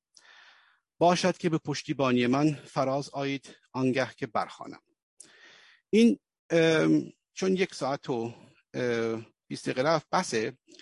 من گذاشته بودم در ادامهش ببینم همینجوری intuitive چجوریه وضع که بعد یه چیزایی از دوران ساسانیا براتون بخونم. چون ادامه تکاملیش اینجا خیلی خیلی خیلی جالب تره اینا بعدا اندیش های فلسفی رو هم به شدت برکشیده بودن و توی داستان آفرینششون که به زبان اوستایی نمونده فقط اون گونه پهلویش مونده. یه نکات خیلی خیلی مهم فلسفی که تا اون موقع شکل گرفته بوده میاد بیرون که اینا درکشون از جایگاه انسان چی بوده؟ تو اینجا مونده. به زبان پهلوی مونده. این دیگه اوستایی نیست. یه خبر خوبی که واسهتون دارم اینه که ما دیگه اینو بخونیم اینو دیگه همینجوری نصفشو می‌فهمید. چون مثل مثلا مثل کردی میمونه. چون دیگه مال دوران بعد از صرفیه. به زبان فارسی در خودمون نزدیکه. مال مثلا 1600 سال پیشه. نه اون یکی مال 3000 سال پیش بود. پد وحدین اوون پیدا یعنی پیدا. که ارمز بالستیک پد هرویسب آگاهی ادوهی زمان اکنارک اندر روشنی همی بود. اینی که بار بعد اون موقع یه خورده بیننده بیشتر خواهد دریافت. ولی اینو الان قطعش می‌کنیم. اینا رو من تا اینجا گفتم فقط به عنوان خمیر مایه سخن بود. یه چیزایی بود که عرض کردم. من میگم که فقط دانش بنیادی فعلا اون مهتری که تو بخش سیاست کار می‌کنه در مورد فرایند تکاملی تاریخ خودش بره بالا. بعد که یه نشست یا دو نشست دیگه اینا کاملا تموم شد اون بخش به ویژه ترانسفورماسیون بعد از اسلام فوق العاده مهمه. که این چه جوری این کاملا فکش خرد شد و transform شد به چیز دیگه اون خیلی خیلی خیلی مهمه. و اونجا از سده پنجم هجری به این وره که اون مدل انسانی رو که به ما ارث رسیده تو ایران اون می‌فهمیم ما اون موقع. چون constituent اش یا بنسازندهاش یا به قول عربی مؤلفه هاشو می‌فهمیم و از اونجاست که اون موقع در مورد کاربردش تو سیاست می‌تونیم صحبت کنیم. از من بس. خیلی ممنون. جناب آریان خیلی جالب بود و هر حال کنجکاو شدیم که دنبال این داستان رو ببینیم. شما در حقیقت با یک و بیست دقیقه رکورد شکن سخنرانان مهستان شدید. در کوتاهی یا بلندی؟ در بلندی آه پوزش ولی به حال خیلی جالب بود. خسته نباشید. داخل بند دوستان اگر فرصتی خواستن به توضیح یا پرسش دارن طبق معمول شماره یک رو بزنن و چون هنوز در داخل دوستان شماره نزدن می‌پردازی به هموطنان خارج از این اتاق. خانم قیاسفند بفرمایید اگر دوستانی هستن. سپاسگزارم. درود بر شما آقای آریان. خدمت شما عرض کنم که اول قبل از اینکه پیام بخونم بگم بحث شما انقدر شیرین و جالب بود که من که اصلا متوجه گذر زمان نشدم این از من اما خانم فهیمه فرسایی از استکهلم نوشتن من به قصد آوردن صحبت از آسمان به زمین می‌خواستم بدانم که در تصور دکتر آریان سخنرانی اخیر شاهزاده آیا در متن پروژه ایشان می گنجد؟ ببخشید چی؟ سخنرانی ایشون او که از این سخن ما که دوره. نمی‌دونم چجوری باید ارتباط ایجاد کنم. این آن باید فکر کنم سب کنید. ایشون گفته که نمی‌دونم یه خورده حواستون جمع باشه. نمی‌دونم اونا که تو ایران دارن آدم می‌کشن باید یه خورده با وجدان خودشون برخورد کنن. نمی‌دونم وگرنه بهش کارشون رسیدگی میشه. بقیه هم اینجا بهتره با هم همکاری کنن. نه ببین ارتباط مستقیم نداره. بعد از یکی دوتا نشست دیگه که من ترانسفورماسیون ایران به ایران اسلامی رو کافتم ما فقط بعدش می‌فهمیم که این ناکارآمدی در تولید و همکاری چگونه پدید اومده. که ما نه فقط تو این 500 600 سال اخیر ازش رنج می‌بریم یعنی از این که صفویه فرنگی رو دیدن و نتونستن خوشون برسونن تا بعد فاجعه ای که با جنگ با روسا رخ داد و بعدش هم همه دوران ناکام از مشروطه تا الان. ما این ملت ورشکسته ایم دیگه. یعنی در سنجش با مثلا ضرباهنگ کسایی مثل آلمانیا یا ژاپنیا. این ورشکستگی چه جوری پدید اومد؟ این کل اونو روشنگویی می‌کنه. ولی شاهزاده اواخر چی گفتون من حالا دیگه چیزی است. خیلی ممنون از شما. جناب حسین نجات شما دو سه تا متن نوشتید این کنار. ممکنه خودتون بخونید یا صحبت چو بکنید؟ خیلی ممنون میشه آقای حسین نجات نیستم. خب، مثل اینکه امکان دسترس نداره خانم ریاسان اگه پیام دیگه هست بفرمایید. بله حتما. آقای هوشنگ دانشور از نیویورک نوشتند می‌خواهم بدانم نتیجه حرفهای آقای آریان چه می‌تواند باشد؟ اصلاح و بروز کردن دین اسلام یا کندن این دین از بیخ در ایران؟ آه بله. این یه چیزی که جناب دانشورم چندی بار پرسیده بودن که آریان این همه آنالیز آخر بگو آخرش چه کنیم؟ ببینید هنوز بررسی نظری تا آخر نرسونده. آخه چیزی باید نجگیری کنی؟ والا من نجگیری کوتاه برای آینده می‌کنم محتاطانه که بعد درستش بکنیم بعدا. برایندی که از تو اینا آخر سایه موقعی ممکنه بیاد بیرون حالا نه با این دو تا نشستا اگه 20 نشست بیشتر می‌کردیم یعنی فنی. این بود که امکانات رفرمی که در مسیحیت بوده در اسلام نیست به هیچ نیست. و میزان مقاومتش علیه ایجاد دستگاه سکولار خیلی بالاتره و با یه اعتماد به نفس خیلی بالاتر از خودش دفاع می‌کنه. و خیلی اوقات بعد از اینکه گمان می‌کنی مهارش کردی دوباره برمیگرده و به حالت اول خوش دوباره بازسازی می‌کنه. انگار که اصلا اتفاق نیفتاده تو مدت دراز که رفرمش داشتی می‌کردی. حالا از این بعدا به چه نتایجی برسیم اون مال بعدش از من بس. مرسی از شما. اگر اجازه بدید من پیام بعدی رو هم بخونم حالا که بحث مسیحیت رو آقای کردم امار نکویی از دانمارک نوشته آیا این همه مطالعه که در دین مسیح شده است به طوری که الان معلوم نیست مسیحی در کار بوده یا نه باعث شده که مسیحیان از دین خود برگردند. تنها مسئله که اتفاق افتاده جدا کردن نهاد دین از نهاد حکومت بوده و نه برانداختن دین مسیح. آیا فکر می‌کنید که این امر در اسلام هم اتفاق افتادنی است؟ آه بله. ببینید مسیحا هر چقدر نوشتن ننوشتن فرقی نمی‌کنه. مهم اینه که وقتی لوتر سرکلش پیدا شد چند تا ابزار کاری داشت و اونم این بود که انجیل نوین یعنی مال اوانگلی ها با انجیل کهن که از تورات مونده بود این ناسازگاری داشت مثل ناسخ و منسوخ بود در حقیقت. ولی بخشای بهتر تو انجیل نوین بود که می‌گفتن خود پسر خدا گفته یعنی مسیح. و اینو اولوتر به عنوان چکش کاری ازش بهره برداری کرد که اون بخشای دشواری ساز رو بکوب عقب برونه. و, و گفتش که من حرفم چیز داره حتی بنیاد دینی داره. از من چی می‌خواید؟ خب این از اول این ابزار تو قرآن وجود نداره. چون هر چی زمان رفته جلو گفتار هی بدتر شده به طرف مدینه. یعنی اونایی که آخرتر بوده و باید درستتر باشه اونا گفتار وحشتناکتره. مسیحیت گفتم اون جوری دیگر بوده. این یه ابزار اون داشته بعد کلا خود دین مسیح هم اصلا حالت تحکم و شبه نظامی مال مال اون یکی تمام نظامیه. نداره. خود جنگای صلیبی رو می‌خواستن چیز کنن مشروعیت ببخشن. کلی مشکلات داشتن از داخل دینشون اینو مشروعش کنن. هزار یک فرق داره. نفسی که مسیحیت هم برای انسان می‌ذاره تو دستگاهش خیلی بالاتر از آیات قرآنیه.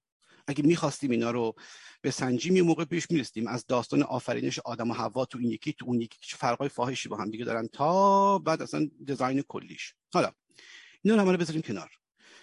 لوتر اون چیزا رو تو اون دیده ازش بهره برداری کرده اینا دیگرگون کرده اینا هم دارن نونشون می‌خورن. حالا مال ایشون که میگه ما چجوری بکنیم نکنیم من میگم که هر, کی می‌تونه هر کی می‌تونه بره یک کشور اسلامی رو بگیره دین رو توش از دولت جدا کنه.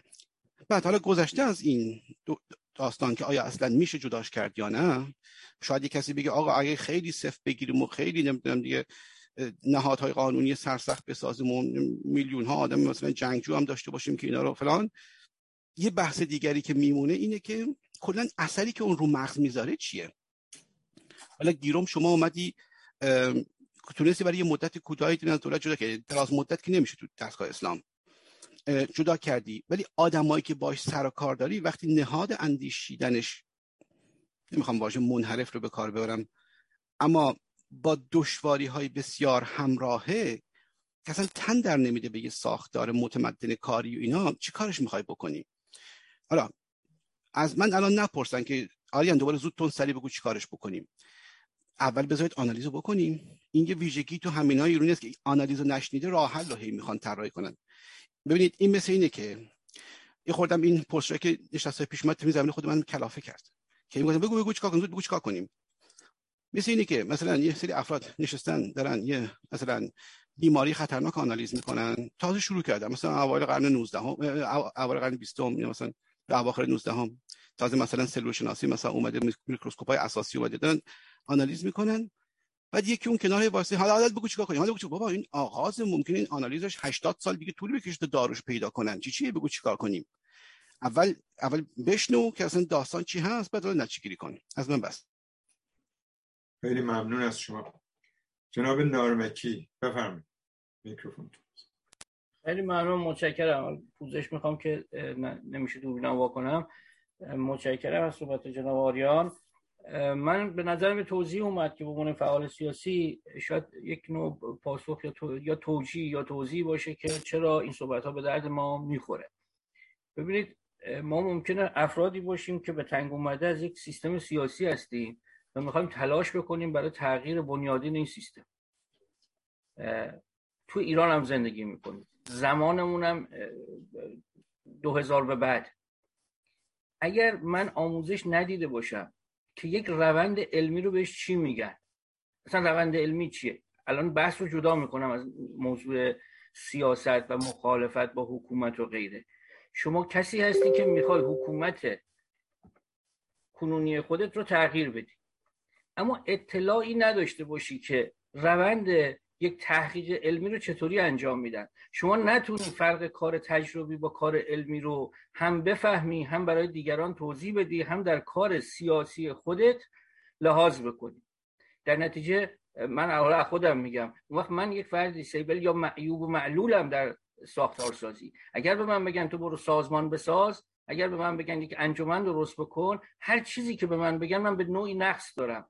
چون من روند کاری رو تحصیل نکردم روند علمی رو تحصیل نکردم آشنایی ندارم. وقتی یه نفر هیچ روند حقوقی یا اداری رو نمی‌شناسه به راحتی میشه بهش گفت که برج های دوقلو رو خود سیایه ترکوند. اصلا سوال نمی‌کنه. یعنی این کسی که این رو میگه یک بار تو عمرش تو یک وزارت خونه مسئولیت نداشته. چرا؟ چون تمامی اون مراحل صرف تا صد تصمیم گیری در یک وزارت خونه یا یک اداره رو نمی‌دونه. وقتی نمی‌دونه به این شکل هر چیز شبه علم و مزخرفی رو یا باهاش درگیر میشه چطور جواب بده یا میپذیر از این برمیگردم که اون چی که به نظر من آقای آریان توضیح میده به طور مستقیم ممکنه به فعالیت یک نیروی سیاسی رابطه نداشته باشه به ظاهر اصلا نداره. ولی روند این پژوهش که چه اتفاقهایی میفته که ظلم ظلمگری و ظلم ستیزی از یک جای راه خودشون رو جدا کردن. چه اتفاقی میفته که اساسا ظلم در یک فرد جمع جمعیت یا گروه نهادی نمیشه و مقابله با اون چطور می‌تونه نهادینه بشه این به شکل مستقیم ممکنه دخالت نکنه. ولی وقتی که آیا آریان داره توضیح میده که این روندها چطور بوده چه نوع ایده هایی چه شکلی شکل گرفتن بن قانون یعنی چی؟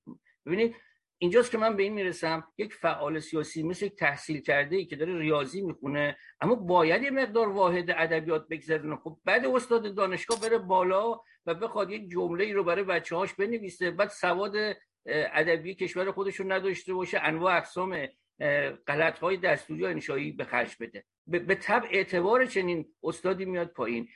بعد یک کسی داره براش واحد زبان ایجاد می‌کنه که او پاس کنه. بعد یه دانشجوی هی دست ببره بالا که آقا ما اومدیم ریاضی بخونیم ما با ریاضیات و معضلات ریاضی کار داریم.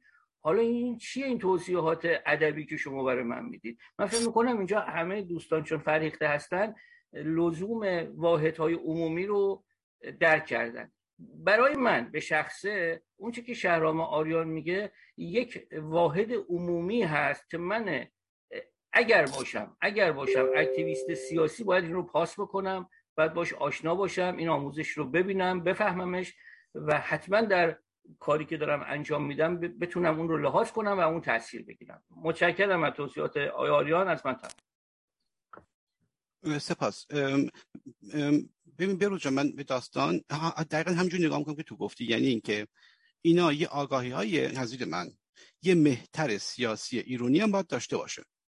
حالا دیگه از بام تا شام فقط در مورد مسائل سیاسی میاندیشه نمی‌دونم اعلامیه چطور بدیم نمی‌دونم کار چجوری پیش ببریم بعدا قانون اساسی رو چجوری بنویسیم دو سال اول مثلا حکومت گذار چجوری سازماندهی کنیم این همش عالیه کارهای خودشه. ولی سواد عمومی یک مهتر ایرانی باید این رویدادها رو در بر بگیره. این در مورد ما از کشورهای دیگه هم یه نکته بگم. ضروری تره چون موقعیت تاریخی ایران و کارکرد فلسفی علمیش هم تو تاریخ با یک کشورهای ردی دو یا سه فرق می‌کنه. این یک کشوری بوده که از یه رده خیلی خیلی خیلی بالا سقوط کرده به این حالت و خیلی ضروری تره که مهترش مهتر کشورش حتی اگه کار سیاسی یا علوم محض باشه این چیزها رو به حالت یه بخشی از اون هویت درونیش مدل علمی و ابجکتیوش نه شوونیستیش رو بدونه. یعنی همون چیزی که تو گفتی یه باید باید اینا رو بدونه بعد به ذهنش خود آرایش میده. از من بس. خیلی ممنون از شما. من یه پرسش کوچیکی داشتم از شما. شما به خوبی این الحمدلله سوره است اسمش چی است؟ رو باز کردیم این خدا به خطاب به خودش میگه یا این گفتار از محمده؟ چون سر این خیلی بحثه. این یکی یه موضوع سال پرسش دیگه دارم. در مورد دنیای آن جهان دیگر از دو دیدگاه دیدگاه اسلامی که به حال به خاطر شما به توضیح خوبی دادیم که در اون دنیا نه کاری هست نه چی بخور به خواب و غیره. زرتشتی ها اون دنیا رو چگونه می‌بینن؟ من با زرتشتی ما صحبت می‌کردم. یک تعریف دیگه ای داشت. شروعش این بود که می‌گفت ما میگیم در گذشتن یعنی یک در یه در یه بابی هست دری هست از این دنیا وارد اون دنیا میشی. و آیا این یه مقایسه هم در این رابطه تو سخنان بعدی شما احتمالا هست؟ خیلی من بله می‌خواستم اگر که سلیقه دوستان میپسندید و نشست دیگری هم انجام می‌شد بعد ادامه بدم. اینجا کوتاه می‌تونم براتون بگم. ببینید یه بخش قابل توجهی از اون چیزهایی که توی دینای ابراهیمی بعدن می‌شناسید مثل نمی‌دونم اینی که یه مثلا یه چیزی تو زندگی خوبه یه چیزی مثلا بده نمی‌دونم. یا وقتی که ما در بگذریم کارامون یه جورایی سنجیده میشه بعد اینا. اینا رو زرتشت به یه حالت فلسفی ولی خیلی complex توی design های واقعا عمیق. یه طراحی کرده بود. که من تو یکی دوش تعریف می‌کنم فرقایی داشت. اقوام بین النهرینی وقتی اینا رو آموختن اول از همه یهودیایی که در بابل اسیر بودن. اونا رو آموختن. بعد وارد دین ابراهیمی کردن بعد رفت این برنامه داخل مسیحی و بعد تو اسلام اومد. اینا با سلیقه خودشون پیاده کردن. اصلا نفهمیدن اون چی داره میگه. مثلا نمونه همین بهشت و دوزخ. خب بهشت و دوزخ یه اختراع زرتشته. چجوری بوده کانسپتش؟ کانسپتش این بوده که می‌گفته در جهان دو تا نیرو هستن دیگه. یکی اون نیروی افسونی بخش از این حرفا سپنتامینیو یکی همون نیروی خرابکار و انتقامگیر و خشن از این حرفا به نام انگرامینیو. اهریمن بعدا شد. این دوتا نیرو هستن زورشون هم بنزه همدیگه است. با همدیگه یه جوری در نبردن و اینها ما هم کوشش می‌کنیم این برای بگیریم که این کار سازندگی بره جلو. این مسئله هم همش سازندگی و تولید بود. فقط مسئله تولید بود. حالا بعدا بهش می‌رسیم. ما این برای می‌گیریم که کار بره جلو. بعد که ما یه موقعی درگذشتیم پس از درگذشت روان ما که به اون جهان رفت حالا تو اون کانسپت دینیش این روان نسبت به اینکه در این جهان کدوم طرف رو گرفته بوده و چه کارهای انجام داده بوده حالات درونیش یا با اون نیروهای اهورایی سازگاره یا با نیروهای اهریمنی. اگر سازگاریش با اهریمنی ها بیشتر بود مثل آهن روبا کشیده میشه به طرف اون جایی که نیروهای اهریمنی توش زندگی می‌کنن مقیم هستن و اون منطقه نامش است دوزخ. و اگر اهورایی بود مثل آهن روبا اگه اهورایی بود کشته میشه مثل آهن روبا به جایی که نیروهای اهورایی هستن که جای روشنایی و همش موسیقی مینوازه. بهش می‌گفتن گرود مانا یعنی سرزمینی که همش موسیقی نواخته میشه. اون شده اونجا امشاس بنده اینا نشسته بود در مورد فرمولای فیزیک حرف می‌زدن چیز بتوون از این حرفا. یه همچین تصوری مثلا. اون یکی هم اگه, اگه کاراتم ولی اهریمنی بود میری پیش حالا نیروهای اهریمنی یه ویژگی های روحی ذاتی دارن نیروهای اهورایی یه ویژگی های روحی ذاتی دارن. مثلا نیروهای اهورایی اصلا نمی‌دونن خشم چیه. یا اصلا نمی‌دونن رشک چیه. توشون وجود نداره. من نمیگم تو خوبه ها. چون یه تقسیم بندی سیاسفید دیگه. گاهی اوقات مثلا خاکستری فلسفه خاکستری ممکن جالبتر باشه. من فقط بدونیم به با چی فکر می‌کرده. دست کم اون چیزی که فلاسفه فهمیدن که برای محور اعدادهای اخلاقی تمیز تو جامعه این بی اندازه مهم بوده که اول یه خطی مینو سیاسفید بکشی و فلسفی هم تعریفش کنی. یا اینو بذاریم کنار فعلا. ادامه داستان میگم. اونایی که اهورایی بودن و می‌رفتن به این طرف دیگه با اون نورای اهورایی میشستن با هم دیگه تو آسمون و موسیقی و اینا. اونام که نه خشم می‌شناسن نه رشک می‌شناسن همش دنبال دانش و اندیشه و موسیقی و اینجوریستن اونایی که کارهای اهریمنی تو زندگی کرده بودن مثل آهنربا روانشون کشته میشه به طرف اون جایی که اهریمن منش ها نشستن یا دیوها در حقیقت دعوا اونام خاصیت مادرزادیشون یا ذات وجودیشون رشک و خشم و اینا. اینی که یارو از در نیامده تو شروع می‌کنن به زدنش و شکنجه دادنش. چون با همدیگه هم همش این کارو می‌کنن. بنابراین این این خاصیت و این این دستگاه بسیار complex و که عظمت اصلا شاعرانه داره. این تعریف کرده بود که می‌گفت آقا کارهایی که اهریمنی نکنید چون بعدا میرید پیش اونا باید یه عمر با اونا زندگی کنید. اونا همش کارشونه که همدیگه شکنجه میدن دیوونن. اینو سامیا گوش کردن یا سامی نگیم دوست ندارم. اونایی که اقوام که بدن دینای ابراهیمی رو درست کردن. یا داشتن. اینا از این خوششون نیامد گفتم بابا این که سنویت توشه. یعنی دوتا نیرو هستن نیروها از هم جدا هستن و نیروی نیکی بر همه چیز قادر نیست ظاهرا توش. این به سلیقهشون نشست. اون از قدرت مطلق خوششون میومد. اونطور که از مثلا شاه خدایان مثلا شهرهای سامی میشناختن یا نمی‌دونم از یه شیخ عرب میشناختن. یه کسی که قدرت مطلق داره و می‌زنه و میکوبه و به اون مردانگی می‌گفتن. بنابراین دیزاین دین وقتی می‌خواستن بگیرن چون مال خودشون یک تا پرست مطلق بود مال اون سنوی بود دیگه. یک تا پرست مطلق بود نمی‌شد که تو بگی که اگه کشتی بشی یا بمیری بعد میری پیش نیروی چون نیروی اهریمنی وجود نداره که مستقل باشه. بنابراین شکنجه کردن انسان وظیفش افتاد گردن دوباره خود خدا. و این یه فرق فاحش بود تو سیستم. چون اون یکی میگفتش که نیروی اهورایی که کسی رو شکنجه نمی‌کنه.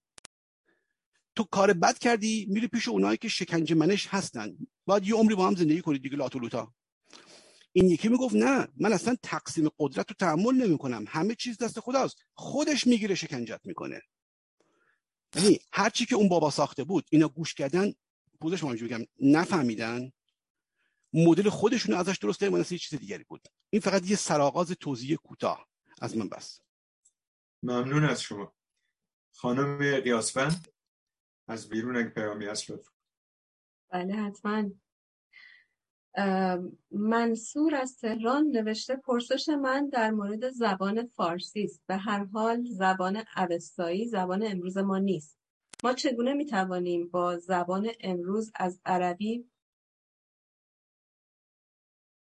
چگونه می توانیم با زبان امروز از عربی ببریم و به اوستایی برسیم؟ نظرت من درست نیفهم شما چی می‌خواد این کار بکنه؟ ببینید زبان فارسی امروز خب یه سری رفرم نیاز داره. این رفرما باید در داخل خود زبان دری انجام میشه با دستگاه دستوری خودش که می‌تونه یه مقدار از پهلوی هم الهام بگیر و اینها. در آینده اگه این کشور درست حسابی شد اون موقع در دبیرستان های درجه یک شهرهای بزرگ مثلا تو هر شهر بزرگی در دو سه تا به نظر من یا پنج تا هرچی مثلا صد تا باید پهلوی و اوستایی به عنوان رشته های از سالهای بالاتر هشتم نهم اینا دو سه سال تدریس بشه. همونطور که در دبیرستان های سطح بالای آلمان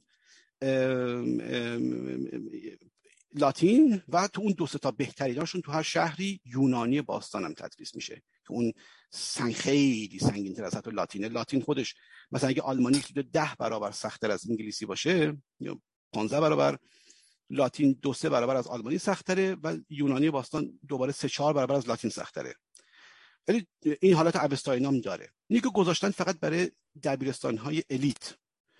توی آینده ایران هم به نظر من حالا اگه ما حتی فارسیش هم رفرم کردیم و فارسی درست حسابی شد از یه سنی باید افراد عربی یاد بگیرن که بتونن همه نوشته های قرن های پیشو از دست ندن همین اشعار و اینا رو.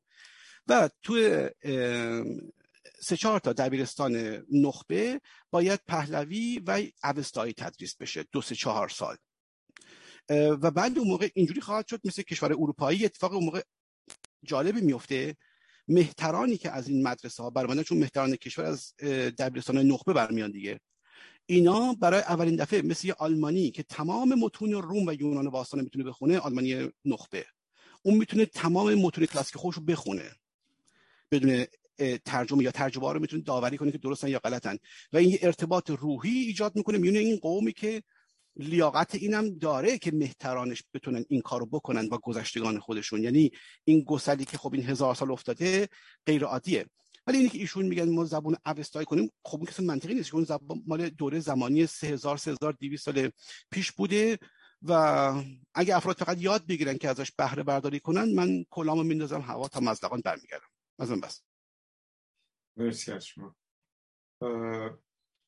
آقای حسین نژاد اینترنتتون امیدواریم راه افتاده باشه. نوبت گرفتین بفهم با درود به همه دوستان. من بله.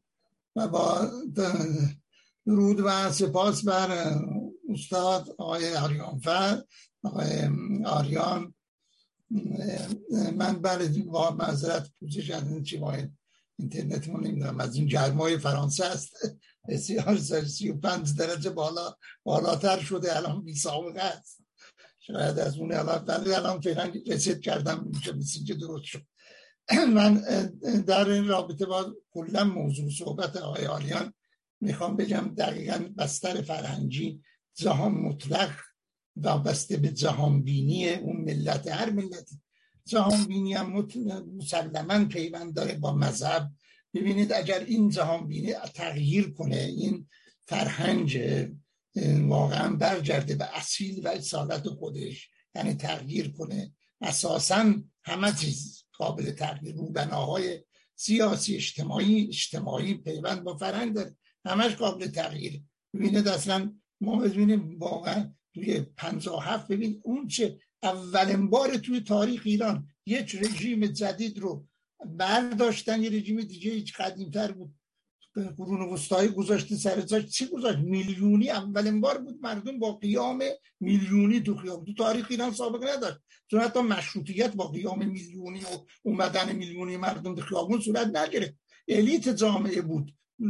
مردم سپرده بودن به آخونده و الیت جامعه و روشنفکرا تعیین تکلیف کردن. ولی اون چه آورد همین ببینیم ببینیم چه پیوند امنی با جهانبینی و فلسفی و یعنی فرهنگ مذهبی مردم داره. این خیلی مهمه. ببینید الان این در رابطه با قرآن آیه های چو خوندن آقای آریان که من تخصصم عربیه و ترجمه عربیه. واقعا من دیدم ترجمه های قرآن رو تمام ترجمه هاش اساسا غلطه. اصلا غلط های فاحش یعنی حتی غلط های عمدی ترجمه های عمدی چیزی دیگه ترجمه چون اکثرا جدیدن مخصوصا همین قرنهای اخیر به علت افکار جدید و مدرنیزه و بالاخره اندیشه های نو نویج اومده می‌بینن اگر واقعا اونطور که هست ترجمه کنه خیلی افتضاح میشه. واژه ها رو میپیچونن یه جوری دیگه میزه چون اساسا جسن قابل است عربی با فارسی. واژه های گنجایش نداره اصلا. فرهنگ دیگه درست شده زبان فارسی. با عربی یه توی جامعه فرهنگ دیگه با یک کلمه دو کلمه نمیشه بیان کرد. باید تفسیر کرد بررسی کرد بحث کرد. اونم که کار ترجمه نیست که. حتی زمین زدن زن وزر زن رو بزنید. به این واضحیت گفته می‌بینی خیلی از ترجمه این ترجمه نکردن. تو دیدن ایرانی بعدش میاد. یعنی زن کتک کتک بزنید. انواع اقسام دور زدن بعضی نوازش نمی‌دونم از این چیزای بخشش رد شدن به معنی زد. انواع اقسام یه چیزای حالا جاهای دیگه هم هست. اصلا و در رابطه با مثلا ببینه نمونه تضاد بین کلمات و اینکه نمی‌رسیم. به همین بسم الله الرحمن الرحیم. ببینید اون دوش آقای آریان گفتن مطلقا نبخشنده از رحمان نه رحیم مهربانه. اصلا ربطی نداره. رحمان و رحیم هر دو از یک ریشه رحمه. در حالی که بخشنده و مهربان دو فارسی اصلا دو کلمه جداست. کاربردش هم جداست معنیش هم جداست. مفهومش هم فرق می‌کنه. در حالی که این این دو اینا هر دو از یه ریشن رحم یعنی نعمت دادن. یه چیزی رو پرداخت کردن. رحمان وزن فعلان صفت مشبهه عامه. تو تفسیرها می نویسن تفسیرهای قرآن که می‌کنن. میگن رحمان یعنی خود نعمت دهندگی خدا به هم به مؤمن هم به کافر در دنیا. خدا در دنیا رحمانه ولی رحیم یعنی در آخرت رحیمه.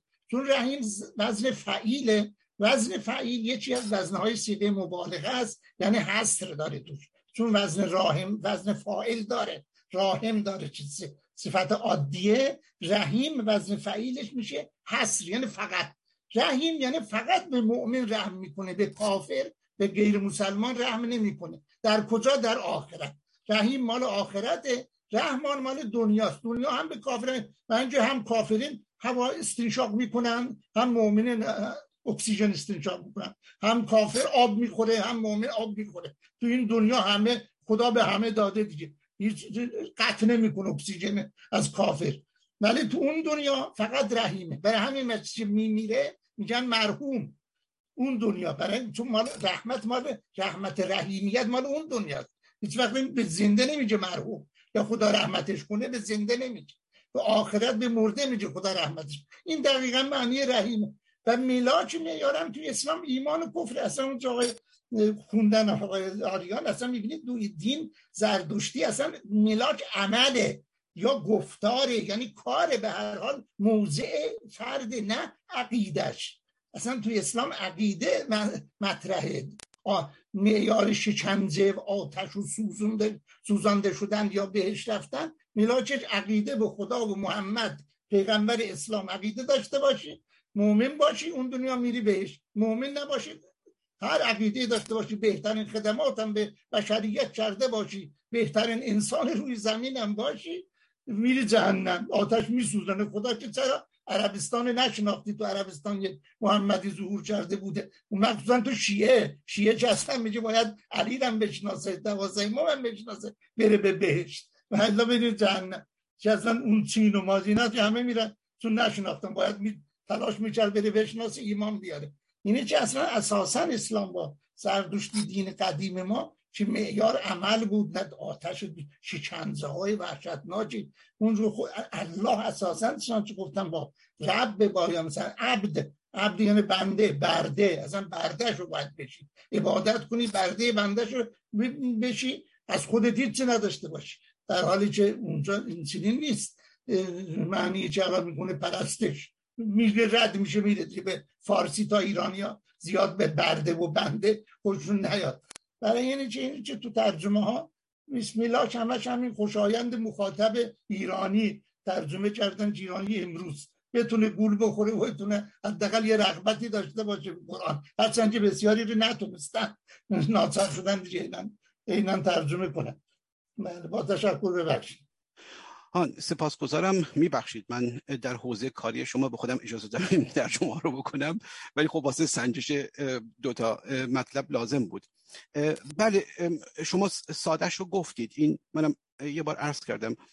این پیامبر اسلام دنبال پدید آوردن یه لشکر جنگی بود و چون قبیله های عرب بسیار همشون خودشیفته بودن و با هم نمی‌تونستن سازگار بشن به یه دولت دنیوی نداشتن برخلاف مثلا امپراتوری ایران یا مثلا بیزانسیا یا رومیا اینوشون تشخیص داده بود.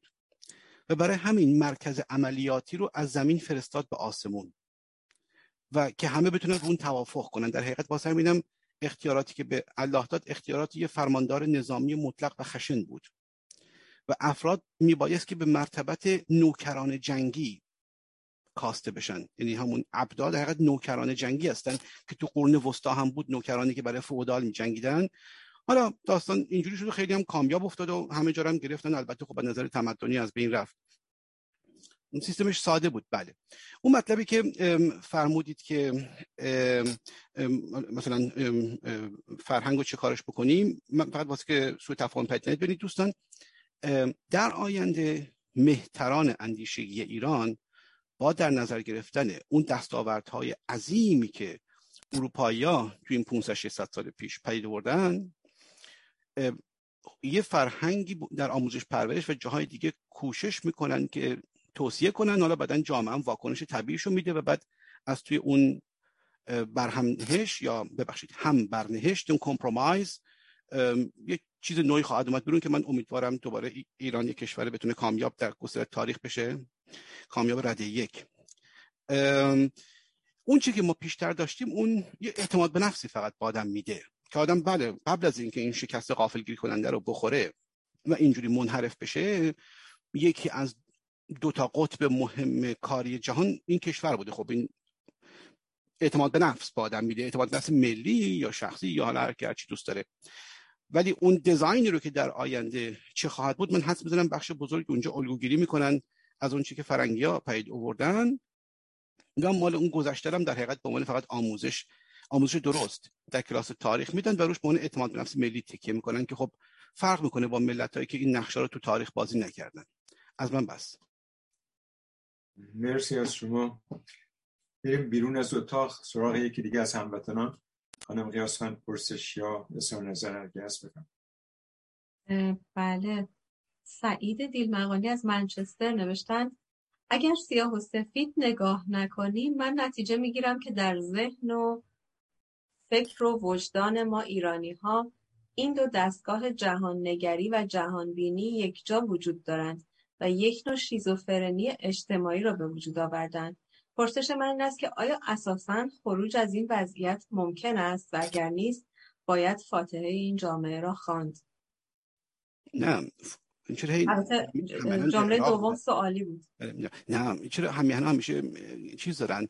این گاهی منو چیز می‌کنه واقعا همیهن ما یه گرایش دارن که وقتی میشنون یه جای مشکلاتی هست خیلی اوقات به جای اینکه برانگیخته بشن که بیشتر به پژوهن برای اینکه بتونن راه حلی برای معادله ریاضی پیدا کنن یهو ناامید میشن که اصلا چرا اون معادله اینقدر پیچیده است. این واکنش به نظر من درست نیست. آدم وقتی می‌نویسی خیلی دشواره اتفاقا معمولا انگیزه باید ایجاد کنه یا علاقه که هرچی مشکل بزرگتر بدن حلش هم افتخارش بیشتر دیگه. یعنی نمیگه بگه چرا مشکلات بزرگه. من اون واکنش اونجا درست درک نمی‌کنم. ولی فاتح جایی هم نباید بخوریم نه. ما اینجا فقط داریم آقا وا میکاویم که تو مخ این ایرونیا چی رخ داده. حالا بعدا توی نشستای بعدی من خواهم شکافت که آسیبی که خورد بعد از اینکه اسلام اومد بزرگ بود. بزرگ بود. اون کم نبود. یعنی اونجوری نیستش که مثلا از این طرف الان بعدیا رو میگم بعد بهتون میگم که لازم نیست کسی ناامید بشه. ام ام اینجور نبود که آسیب ده 20 درصدی باشه یا سی درصدی باشه. اونجوری که مثلا تلویزیون روشن می‌کنین رسانه ها هی نشستن میگن ما ایرانی ها و نمی‌دونم همه مهاجمین را نمی‌دونم در خود گواردیم در نوردیم چیکار کردیم. از این اینجوری نبوده. آسیب یه آسیب 80 درصدی بوده. به این یعنی اصلا فکش خورد شد دگرگون شد. دستگاهی که از بیرون اومدم انقدر متضاد بود که وقتی خواست مثل سفینه سوار بشه رو اون مغزه که از درون اون بنقانونش وجودیه بود اتصالی داد. اصلا مغزه برید قاطی کرد و همون ایرونی امروز توش اومد بیرون.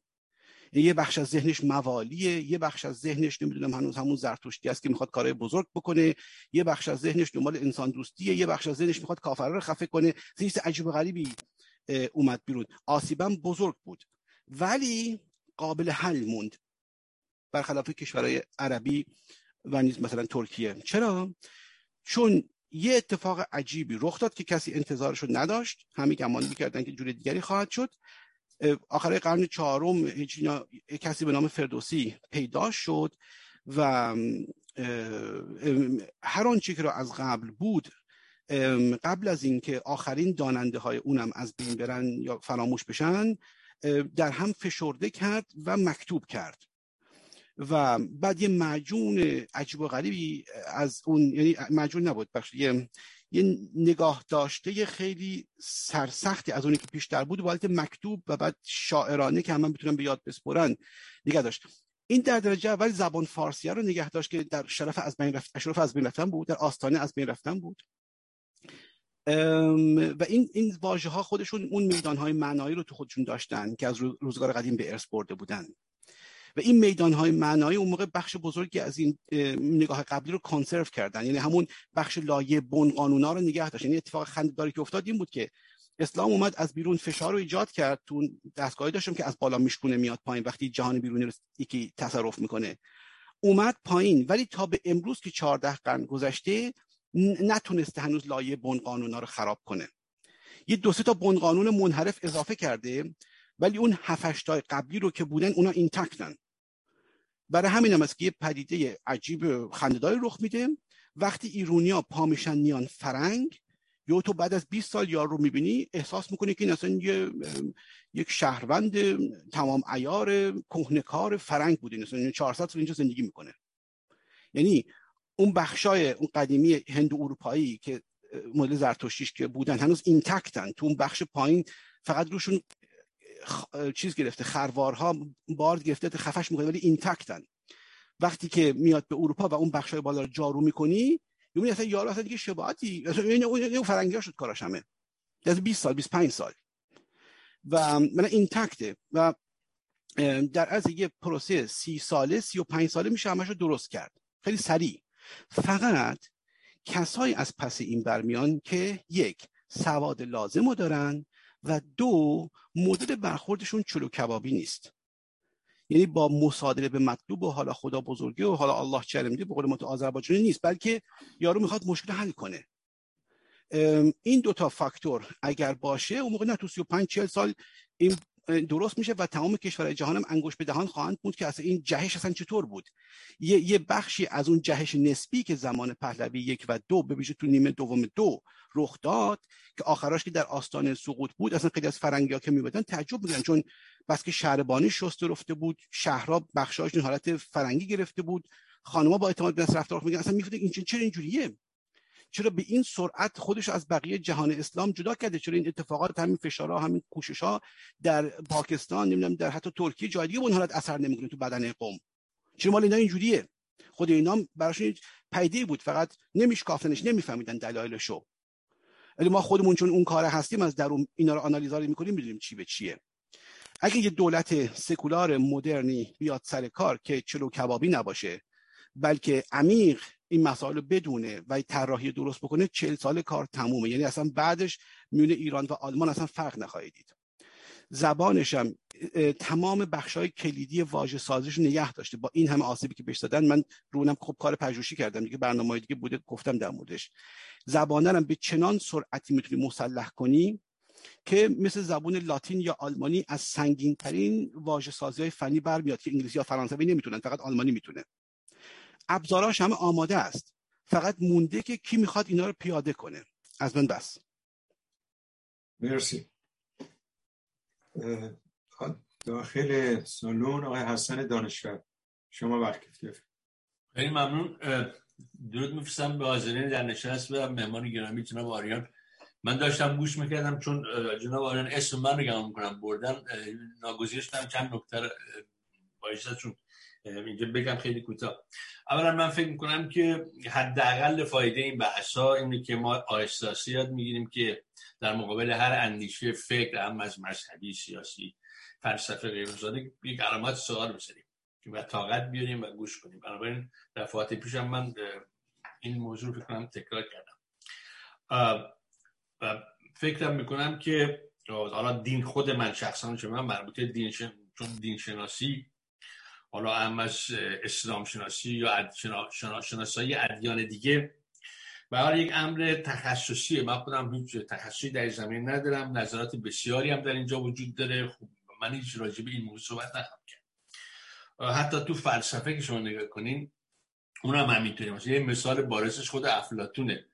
در مورد افلاتون دی معتقدن که افلاتون در واقع یک فیلسوف توتالیتره. خواهان جامعه بسته و توتالیتره. برخلاف سقراط که خواهان جامعه بازه و نقدش به دموکراسی یونان از زاویه دموکراتیکه.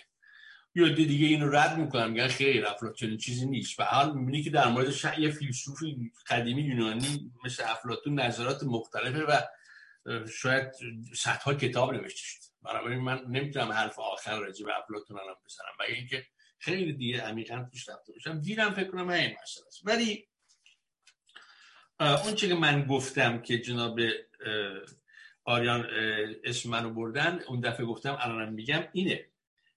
بحث من همیشه این بوده و الانم هست که قدرت سیاسی دوم یعنی من فکر کنم اینو ما باید بفهم خوب بفهمیمش علیرغم که منکر این بحثا نیستم بحثا باید انجام بشه.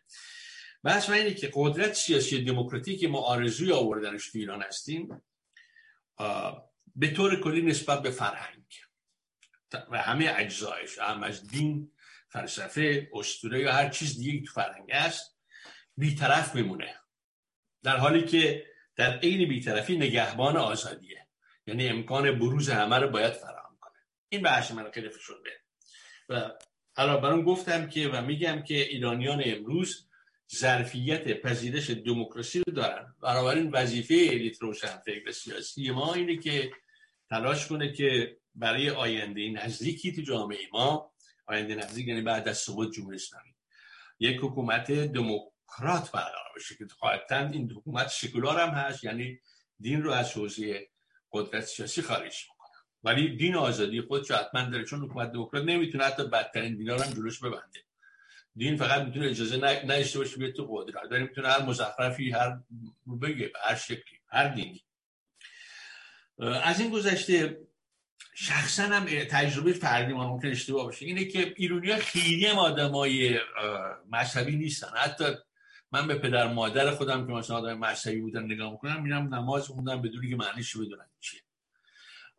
بیشتر به صورت یک چیزی آینی بوده براشون نه به صورت یک چیزی که واقعا هستی معنوی و ذهنیشون رو در واقع فرا بگیره و برای همین هم هست که ایرونی ها شاید یک از نادر ملل خاورمیانن که به قول جناب آریان وقتی وارد خارج زندگی در خارج کشور مخصوصا در غرب و دمو... کشور دموکرات انتخاب می‌کنم یعنی به خیلی سریعتر از بقیه خاورمیانه ها در اون کشورها در واقع اون فرهنگ و سیاست رو و یا دموکراسی رو حذف می‌کنن و یک میشن یک در واقع یک پا خودشون اروپایی یک آدم دموکرات. این نشون دهنده بگمان من. نشون دهنده که خیلی هم این آدمای مذهبی که اون مسائل فرانشون تغییر کرده باشه نیستن. حتی تو بچه های خود رهبران ایدئولوژیک جمهوری اسلامی هم اینو می‌بینه حالا یه به شکل دیگه حرکات ضد غیر مذهبی نشون میدن. و به حال یه مقایسه می‌کنم با صحبت تمام می‌کنم. اونی که من فکر می‌کنم که اگر ما این مقایسه بدی نباید شاید. اگر ما روسیه ارتودکس رو مقایسه کنیم با با اوکراین ارتودکس که یه دینو دارن مردم روسیه پشت پوتین باشدن بدون تردید و این فقط صرفا با زور نیست بلکه حتی الیت سیاسی الیت سیاسی جامعه از این پشتیبانی می‌کنن. در مقابلش ما اوکراین نگاه می‌کنیم که می‌بینیم الیت روشنفکر و سیاسیش می‌تونه موفق میشه که تأثیری رو مردم اوکراین بذاره که در واقع همون مردم روسیه هن. از نظر دینی اگر دقیق کنیم برای من نجیم میگم که این موضوع سیاست خیلی اهمیت داره در این این دگرگونی هایی که تو آدما ممکنه حتی تو مذهبشون تو اندیشهشون تو فلسفهشون انجام میشه از این گذشته شما تو کشورهای غربی که نگاه کنید تو کشورهای دموکراتیک اروپایی مثلا نگاه کنید اون چیزی که دین رو به حاشیه برده بیش از هر چیز رفاهه. یعنی وقتی مردم رفاه اقتصادی دارن خیلی دنبال کلیسا و دین نمیرن. بیشتر دنبال وکیشن میرن و دنبال استفاده از موهبات زندگی مدرن. بنابراین من فکر کنم یکی از دلایلش اینه و اگر دقت کنیم خود دین و تکیه بر دین حالا هر نوعش در کشورهای خیلی خیلی فقیر خیلی قویه. برای که یه مرجع و پناهیه برای ناامیدی مردم. و خیلی هم بد نیست چون اگه اونم ازش بگیری همه چی دیگه هم گرفتی در واقع یه آدم میشه دیگه پاش رو تو خلاه دیگه جایی نمی‌تونه زندگی کنه. بنابراین من فکر می‌کنم همه اینا همونجور که آقای آریانم به درستی بگم من گفتم که ما به زودی می‌تونیم بعد مثلا سی چهل سال خیلی جامعه مدرن پیشرفته هم هم با کشور مدرن ترین کشورهای جهان فراهم کنیم. من فکر کنم یه دلیلش هم که خیلی اون چیزای اسلامی رو دارم اون معانی که از تو دین میاد توی دنیا حداقل تو توده مردم نرفته.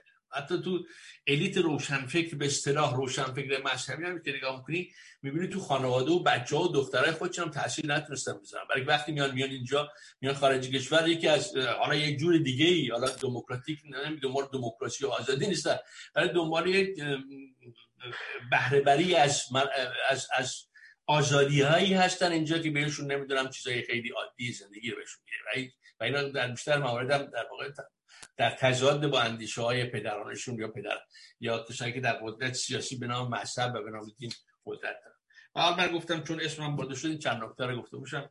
و ولی با اشتیاق و همه این بحث ها بحث هر شکلش گوش میدم چون فکر کنم همش به حال مفیده برای اینکه ما یاد بگیریم گفتگو کنیم.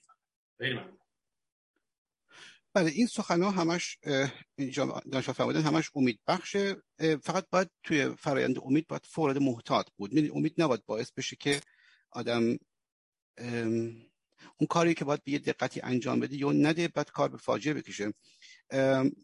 مثلا مثلا اینی که مثلا این صحبت که آقا همه دینا آخر سر این همدیگن حالا باید آزاد بذاری کارشو بکنه اینا این سوال کاملا اشتباهیه. یعنی میونه مثلا مسیحی پروتستانتیک و نمی‌دونم مثلا مسیحی ارتودکس واقعا یک اقیانوسی از فاصله هست. بعد این به این معنی نیست که باید حتما قدغن کنی اون یکی رو ولی حواست باید باشه که اون یه جوری دیگه است. وقتی مهتر اون کشور هستی که دو باید آقا من اینجا بر پروتستانت ها که همش صبح تا شب می‌خوام مثل تراکتور کار کنن آدمای درست کاری باشن و فروتن باشن و همش بسازن و بپژوهن نیستم. ما این فرمانده این ارتودکس هم که کارش نماش عرقخوری و بیشتر خوشگذرونیه یعنی اون مدل اونجوری دوست دارن. من از همون روسیه چیز آغاز کنم بعد نه اول از همین که باید مراقب بود بعد اون روسیه اوکراین می‌رسم. ببینید یه گروه افرادی بودن که گفتن باید دست آزاد بذاری بذار آزاد بذار کار نداشته باش و کارشون به فاجعه کشید. جمهوری وایمار بود.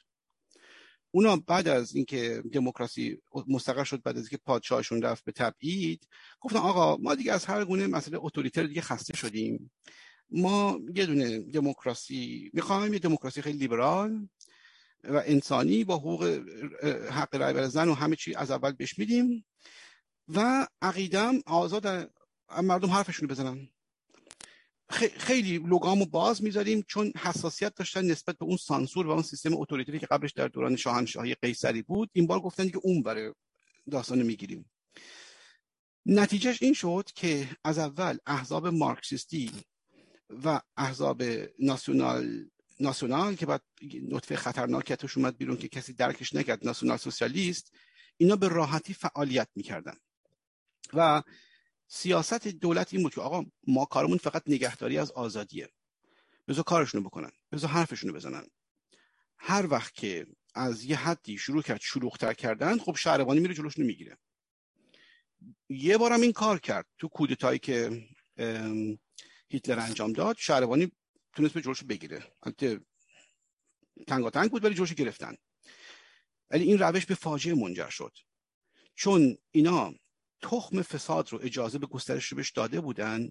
اون تولید نفرت ها اون صحبت ها اون سازمانیابی ها اون مقالات اون جزوه ها که می نوشتن و این دولت لیبرال کاری نداشت. می‌گفت تا موقعی که کسی رو نکشی یا ضربه نزده شهربانی نمی‌تونه به سراغش فقط حرفشو بزنه و رشد کردن به یه حالت پیشا انفجاری. آماده بودن که فقط یه بحران بیاد که گلوی دولت رو بگیرن که اون بحران اقتصادی سال 29 بود. بنابراین همونطور که همه احزاب سیاسی عین همدیگه نیستن و من به عنوان یه دولت لیبرال نمی‌تونم بگم همه رو ولش کن به حال خودشون تا موقعی که کسی رو نزدن کارشون نداره حرفش بزنه. این بس نیست. در مورد اسلام هم همین جوریه. این بخش بزرگیش عملیات رو به حمله است و سازماندهی یعنی وقتی که بهش فرصت بدی خودشو پشت پرده سازماندهی می‌کنه. و اون زندگی آزادی رو که تو برش برنهادی درش یه شکنجه روحی باور نکردنی ایجاد می‌کنه. این اون حسی بود که مثلا معتلفه یا بخش بزرگی از بازار یا حاشیه نشینای شهر که توی آموزش از دینی از روستا آمده بودن و اونجا تغذیه می شدن یعنی در درجه اول اون لایه های اسلامی جا افتاده مثل معتلفه و خود بازار و روحانیون در شکنجه الهی به سر می بردن توی اون بویژه پانزده سال آخر پهلوی دوم. حالا قبلش هم شکنجه میکشتن زمان پهلوی یک ولی اونجا دیگه شکنجه به آسمون هفتم رسید. من با خیلیشون صحبت کرده بودم بعد از انقلاب چون نوجوان بودم اینو مثلا سالهای آخر 80 نه اوایل 90 بیشتر و اواسط 90 و گزارش هایی که می‌دادن مثل یک کسی بود که هر روز داشتن توی زیرزمین شکنجش می‌کردن. یعنی میگم شهرام جان نمی‌دونی که چه چه فسادی اون موقع بود و چه دار کفری بر این کشور حاکم بود و چه ما کشیدیم و فردای 22 بهمن من احساس می‌کردم که برای نخستین بار دارم زندگی می‌کنم. حالا موضوع یکیشون این بود نمی‌دونم مثلا زنش می‌گفت به قول خودش سلیته شده این کتکش می‌زد هی می‌رفت اداره حمایت از خانواده یا شهربانی می‌برد. بعد از انقلاب زده بود زنه رو مثل که با مشت کشته بود نمی‌دونم چون دیگه شهربانی وجود نداشت. یکی دیگهشون یه همسایه یهودیش می‌خواست اون خفه کنه شهربانی دوباره نمیذاشت. بعد از انقلاب مثل که با چاقو دنبالش بود به در رفته بود. یه مقدار زیادی هم آدم اینجوری اونجا بود. اینی که یه بخشای از جامعه خودشون نمی‌خوان و مدرنن و این توی وایمار هم بود. ولی موضوع اون ده درصد ناسیونال سوسیالیست بودن که داشتن کارشون می‌کردن. و رو به بحران اقتصادی که اومد کارشون کردن. این تصور که هر حزبی مثل هر حزبی هر دینی مثل هر دینی دولت لیبرال باید همه نه نه نه این کار این کار خیلی خطرناکیه. بعد از جنگ جهانی دوم اینجوری نکردن آلمانیا. اینا اومدن گفتن که اینطور اصلا نیست که هر حزبی بتونه کار کنه. ما بنیادنامهش رو می‌خونیم صفر تا صد. کوچکترین آثاری توش بود که بنیاد خود دموکراسی رو قبول نداره قدغن. منحل. مالش هم مصادره. اگرم بنیادنامه درست بود درست بود. و ولی ما دیدیم آدمای خطرناک توش داره میاد بیرون. اداره حفاظت از قانون اساسی ایجنت میفرسته داخلشون رصدش می‌کنن. اگر دیدن یه استتار به بیرون این بنیادنامه و اون تو دارن همون تولید نفرت قبلی رو می‌کنن دوباره همون بلا. شاید برخشنم زندان یه دولت کاملا لیبرال و دموکراتیک این دولت آلمان فدرال. ولی گفتم اون غلط وایمار رو دیگه نخواهیم کرد. تو مال بررسی ایران هم همین داستانه که آیا با اسلام میشه زندگی کرد یا نه این یه پرسش پاسخ نداده است. تا حالا کسی نتونسته باش زندگی کنه. و هیچ جا هم این پدیده چیزی مثل سکولاریزم یا زندگی مدرن یا صنعتی یا اینا رو آخرسر تحمل نکرده. اگر نخستین نمونهش یه جا پیدا بشه و کار کنه و پابرجا باشه اون موقع حالا چجوری؟ وقتی از داخل دستگاه تئوریکش از مال نبرد منم خلافتره. همش می‌خواد گلوتو بگیره خفه کنه چجوری؟ یعنی وقتی با, با تفسیر و اینا نمی‌تونی کارش بکنی. من نمیگم الان ما تصمیم بگیریم ها که چیکارش کنیم چیکارش نکنیم. من فقط دارم میگم به اون سادگی که همه رو بذار کارشونو بکنن تا موقعی که خلاف قانون نکردن درست نیست. و بعد از جنگ جهانی دوم دیگه این کارو نمی‌کنن. قبلش جلوشونو می‌گیرن. نه اینکه یارو خودش سازماندهی کنه بعد دیگه دیر شده یه point of no return گذشته. یه بار این کشتن بس رو جنگ جهانی انجام 60 میلیون کشته و آدم سوزی از این حرفا. گفتن دیگه بسه. بنابراین اینا دیگه با اون قانون وایمار که اون قانون لیبرال و آزادمنش بود دیگه باور ندارن. اینا یخه می‌گیرن الان به سرعت. و در مورد دین حالا یک کسی ممکنه بگه که این باز با حزب فرق می‌کنه. تو نمی‌تونی بری مثلا تو مسجد یخه یارو بگیری. بعد بگی آقا این کتابت من باز می‌کنم چرا همش پر از آدم کشی این چرا اینجوریه؟ نمی‌تونی بهش بگی که این مثل نبرد منه. از اونم بدتره در حقیقت. نبرد من بیچاره کی مثل این بود؟ و من باید تو رو قدغن کنم. نمی‌تونی بهش بگی چون مذهبی کل خرابه فلان مثلا. یه فکر آره ولی وقتی کتاب عین نبرد منه این یه مشکلی اینجا هست. که اگر رهاش کنی به حال خودش ممکنه دوباره و دوباره و دوباره به فاجعه منجر بشه. اونم که ایشون فهمیدن فهمودن بیشتر ایرانی ها که اصلا مذهبی نیستن خیلی لازم نیستش که بیشترشون باشن که خب بیشتر آلمانی هم که سوسیالیست نبودن که. این سیستما اینجوری کار می‌کنه که وقتی هسته سختی یه جا هست که یه دستور کار کتبی داره اون خیلی مهمه. یعنی اون مثل چیز میمونه مثل یه آین نامه که اونا که اون توان چشم بسته بهش پیروی می‌کنن. یه هسته سختی هست که چند درصد جامعه است. از ده درصد به بالا باشه. بسی که ما تو ایران داریم. مسلمون رو ما همیشه 15 درصد داشتیم الان هم داریم. همونا هم انقلابو کردن. بقیه فقط داشتن نگاه می‌کردن. اون هستی سخت خودش رو سازماندهی می‌کنه و منتظر فرصت میمونه. بحران های اقتصادی بحران های اجتماعی یه موقعی که دولت داره پاش میلرزه و دیگه اون توان نداره که همینجوری کنترل کنه. برای همین روز هاست که اینها بعد از جنگ دوم گفتن ما دیگه روش وایمار رو نمیریم. گفتن تو نمی‌تونی قدرت سرطانی رو پیش خودت پنج تا پنج تا داشته باشی؟ خب بابا یه روزی هم روز ضعف بدن میاد که اون موقع یکی از اینا خفت می‌کنه. قدر اصلا نباید تحمل کنی. حالا این اینجا اختلاف نظر من با جناب دانشور. البته این مسئله باز میمونه که شهرام کنکرت چیکارش بکنیم؟ قدغنش کنیم دین و چیکار دین اسلام رو بگیم با دین دیگه فرق می‌کنه. این داستان باز موند. من فقط گفتم فعلا در محض احتیاط تصور بفرمایید که اینطور نیست که هر دینی عین هم دیگه است. همونطور که هر حزب سیاسی هم ناسیونال سوسیالیسم نیست. بعدشون فرمودن که ایرانی ها چیزن مذهبی گفتم گفتم لازم نیست. همون ده 15 درصد اساسی اینا بسه واسه اون قده اصلی سرطانی که بعد وارد عمل بشه اون موقعی که وقتش میاد. یا دست کم جلوی خیلی پروسه رو بگیره همون داخل کار. بعد این نمونه خیلی جالب بررسی روسیه اومد و اوکراین که آریان الان مثلا خب اونا این ارتودکس اون ارتودکس و اینا مثل اینکه یه خورده بیشتر اروپای غربی رو فهمیدن دارن فعالیت می‌کنن حتی دارن از خودشون دفاع می‌کنن. بله. این درسته دارن فعالیت می‌کنن کوشش می‌کنن از زیر یوغ روسا بیان بیرون و میگن که ما می‌خوایم بپیوندیم به اروپای مرکزی مثلا مثل لهستانی و دیگران بشیم. از دستگاه اونجا اقتصادی انسانی بهره ببریم و چوین و چنان کنیم. این درسته ولی باید یه نکته در نظر گرفت و اونم اون قانون شاهنامه آخرش خوش است. یعنی اینکه باید نگاه کرد که اگه اینا تونستن از زیر زیر یوغ بیان بیرون که میان آخر حتی اون 10 درصد شرقی هم بدن به روسیه 90 درصد بس دیگه با هم میان دور پای غربی. بعد که اومدن دوباره همون اتفاق میفته که با کشور اروپای شرقی افتاد. اروپای مرکزی به اونها هزاران مستشار میفرسته و میلیاردها پول میفرسته از این حرفا. بعد ولی باید نگاه کرد که نقطه تک... سیرایی تکاملیش کجا خواهد بود؟ ببینید هیچ کدوم از کشورهای اروپای شرقی هم الان که این مدت مدید گذشته حتی شبیه سطحی هم به یه چیزی مثل چه می‌دونم مثلا او آلمان نشدن. میگم کنم تا هزار سال دیگه هم نخواهند شد. مگه اینکه آلمانی سطح خوشون هی بیارن پایین تر که اونا اونجوری با هم شبیه بشن؟ یعنی اینکه الان مثلا شما تو لهستان که میری اینقدر سرمایه گذاری کردن آلمانیا و اونا کمک کردن که از گفتن بیرون بود از مستشار گرفته تا پولای میلیاردی. ولی دستگاه ادارهشون یه دستگاه سراسر فاسده. سیاست مدارشون سیاست مدارای اتوریتر هستن که اصلا معنی دموکراسی رو نمی‌فهمن.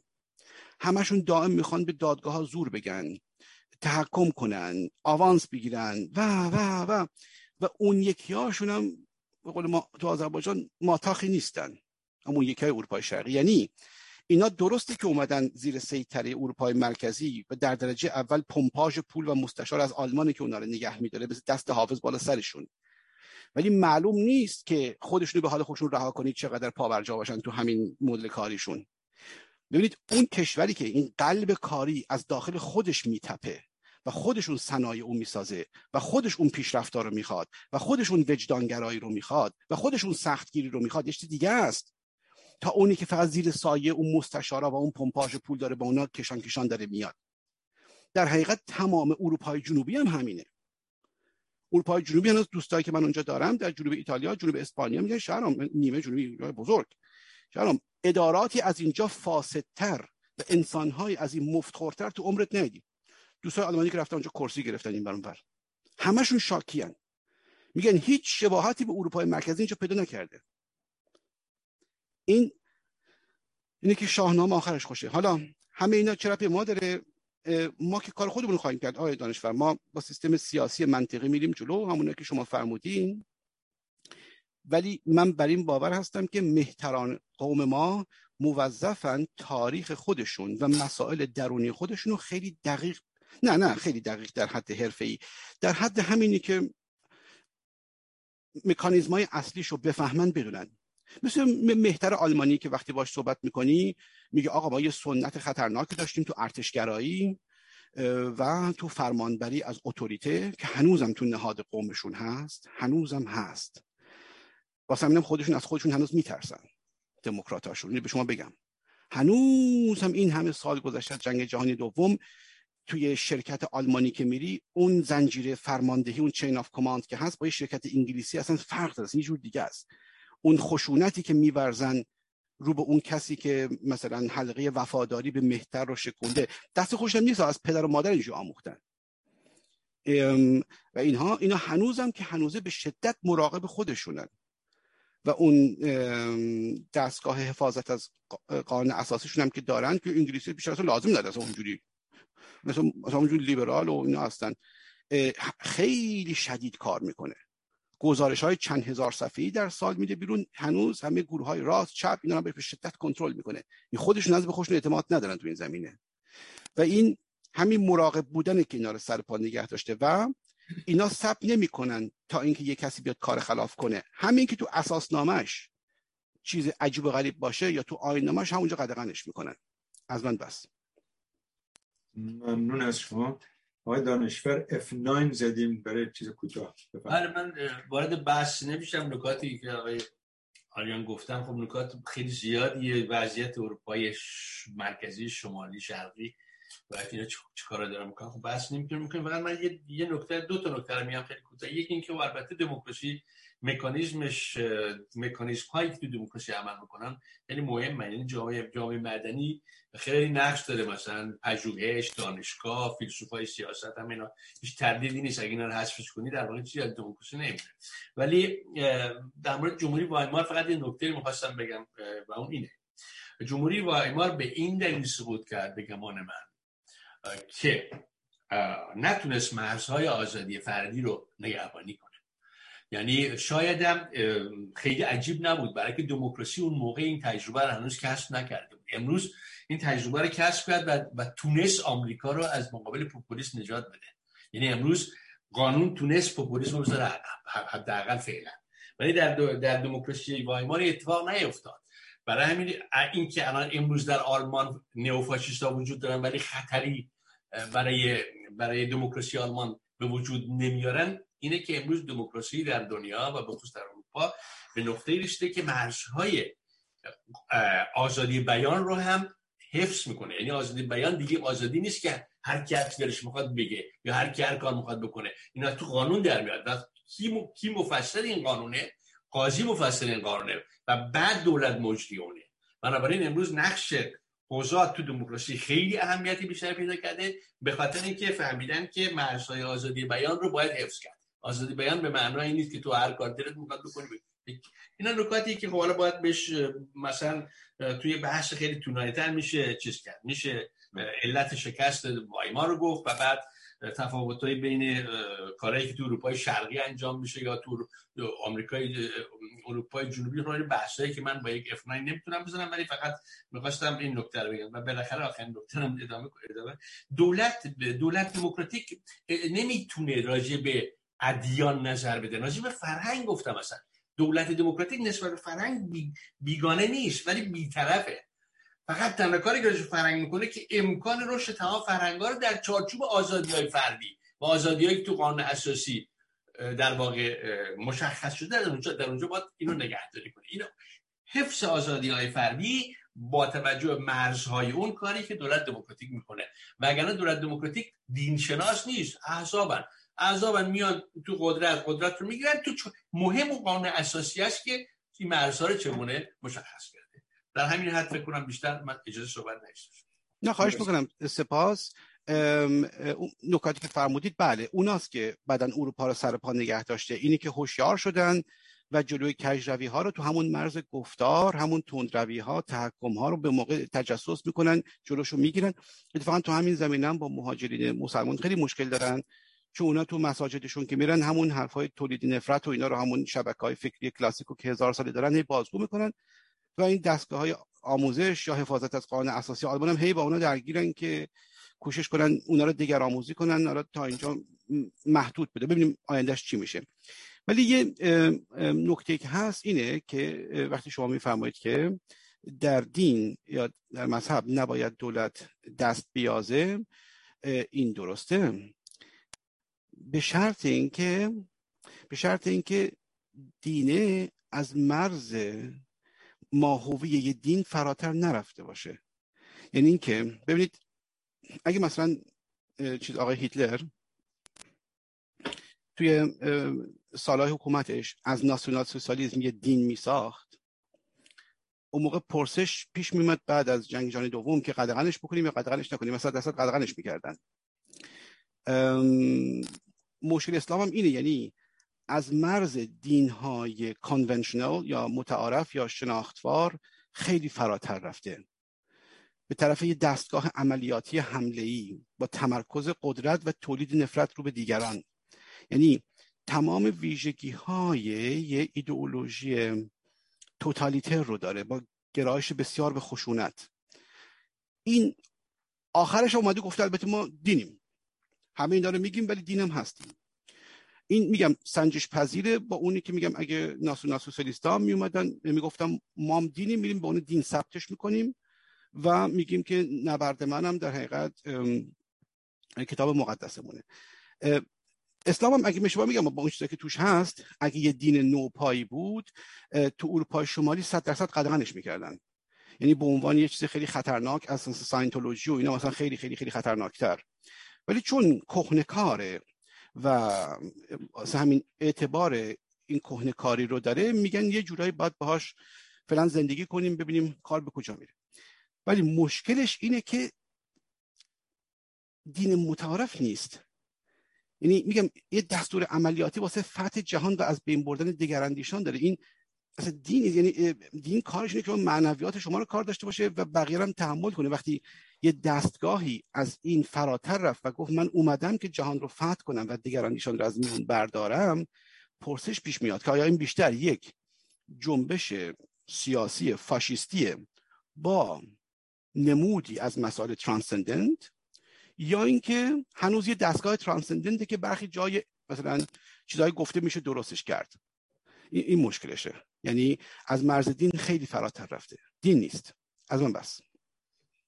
خیلی ممنون از شما. جناب آریان ما یک یک از هموندان داخل وقت گرفتن 5 6 نفر هم بیرون داریم و وقتمون هم تا پایان وقت 25 دقیقه وقت داریم. دیگه تقسیم اینها رو می‌ذاریم به خود شما. فقط ما شماره رو یکی یکی می‌خونیم. خانم قیاسفن از هموندان بیرون لطف کنید.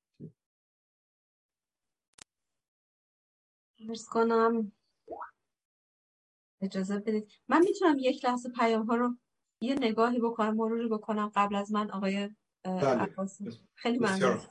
آقای عباس شما بفرم ممنونم جان دانشور درود میگم خدمت همه عزیزان. جناب آریان امیدوارم خسته نباشید. جناب آریان در بخشی از صحبتاتون شما فرمودید که خارجی ها اگر من البته اشتباه نکنم فرمودید که اون جایی که به بحث بر سر بستر فرهنگی در مورد ایران می‌رسن یا نمی‌خوان دنبال بکنن یا واقعیت رو نمیگن. و اگر من اشتباه نکنم اینجور متوجه شدم. و در بخشی از صحبتاتون هم فرمودید که در زمان پهلوی دوم به هر حال یه روندی طی شده بود که داشت به طرف مدرنیته می‌رفت و داشت به پیروزی می‌رسید که خب نیمه کاره بود از اونجایی که بسیاری از هموطنای ما بر این باورن که به ما ربطی نداره اونایی که بردن خودشون می‌برن یا اونایی که اوبردن خودشون میارن و کاری از دست ما بر نمیاد. و من فکر می‌کنم به خاطر شونه خالی کردن از زیر بار مسئولیت. می‌خواستم نظر شما رو بدونم. میشه گفت که حالا دلایل مختلفی تا الان شنیدیم یا گفتن که شاه سرطان داشته نمی‌دونم گوادا توی اون جلسه گوادالوپ به چه تصمیماتی گرفته شد یا اینکه حالا مسائل دیگه؟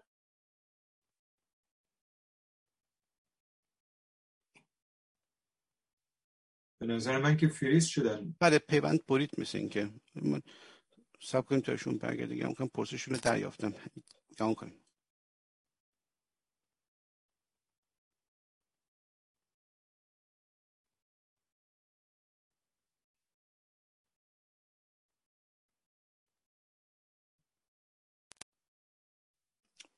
می‌خواید پرسش سپستر رو جناب دانشور تا اینکه ایشون بله شما بفرمایید جناب.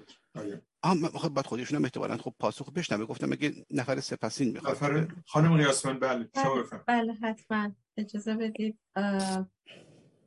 آقای مجتبی از تورنتو نوشتند حالا که قرار بر تعویض جهانبینی و دین است چرا سراغ مسیحیت پروتستان نرویم و به زور بخوایم زرتشتی شویم؟ بله. من دیگه کم کم یه مقدار دارم. خود من با اینکه آذربایجانی صبور ساده دل هستم ولی کم کم دارم یه خورده دیگه خود منم خسته میشم. این یه پرسشیه که همیشه انجام میشه که چون فلانی اومده شکافته که الان مثلا یه مشکلاتی هست. اونی که قبلش بوده یه خورده مثلا پویاتر بوده هرچی بوده مثلا 15 16 قرن پیش. پس ما باید اینو ول کنیم. برگردیم مثلا به اون مثلا اگه اونا فودال بودن ما هم فودال بشیم نمی‌دونم از این حرفا. آتش کده بزنیم اونجا بچرخیم. اصلا اینجا موضوع این نیستش که ما فعلا دینمون رو عوض کنیم چیکار کنیم از این فردا. موضوع اینه که اول یه بار بشکافیم. اولا تو کشور خودمون از صفر تا صد چه اتفاقی افتاده؟ و بعدم اون چیزهایی که فعلا تو کشور ما ریشه داره کار می‌کنه اینا که در درجه اولین دین اسلام. حالا در کنارش بنیاد فرنگی هم داریم ایران کلاسیک اینا. ولی این به حال انگیزه اصلی خیلی افراد و باش کار می‌کنن و بهش انگیزه دارن و از این حرفا. اینا رو هم بشناسیم که چجوری کار می‌کنه. یکی اول خودن فرایند تکاملی خودمون رو بشناسیم. یک. دو اونایی که فعلا هستن و دارن کار می‌کنن اونا رو مکانیزمش بشناسیم. پس سلام.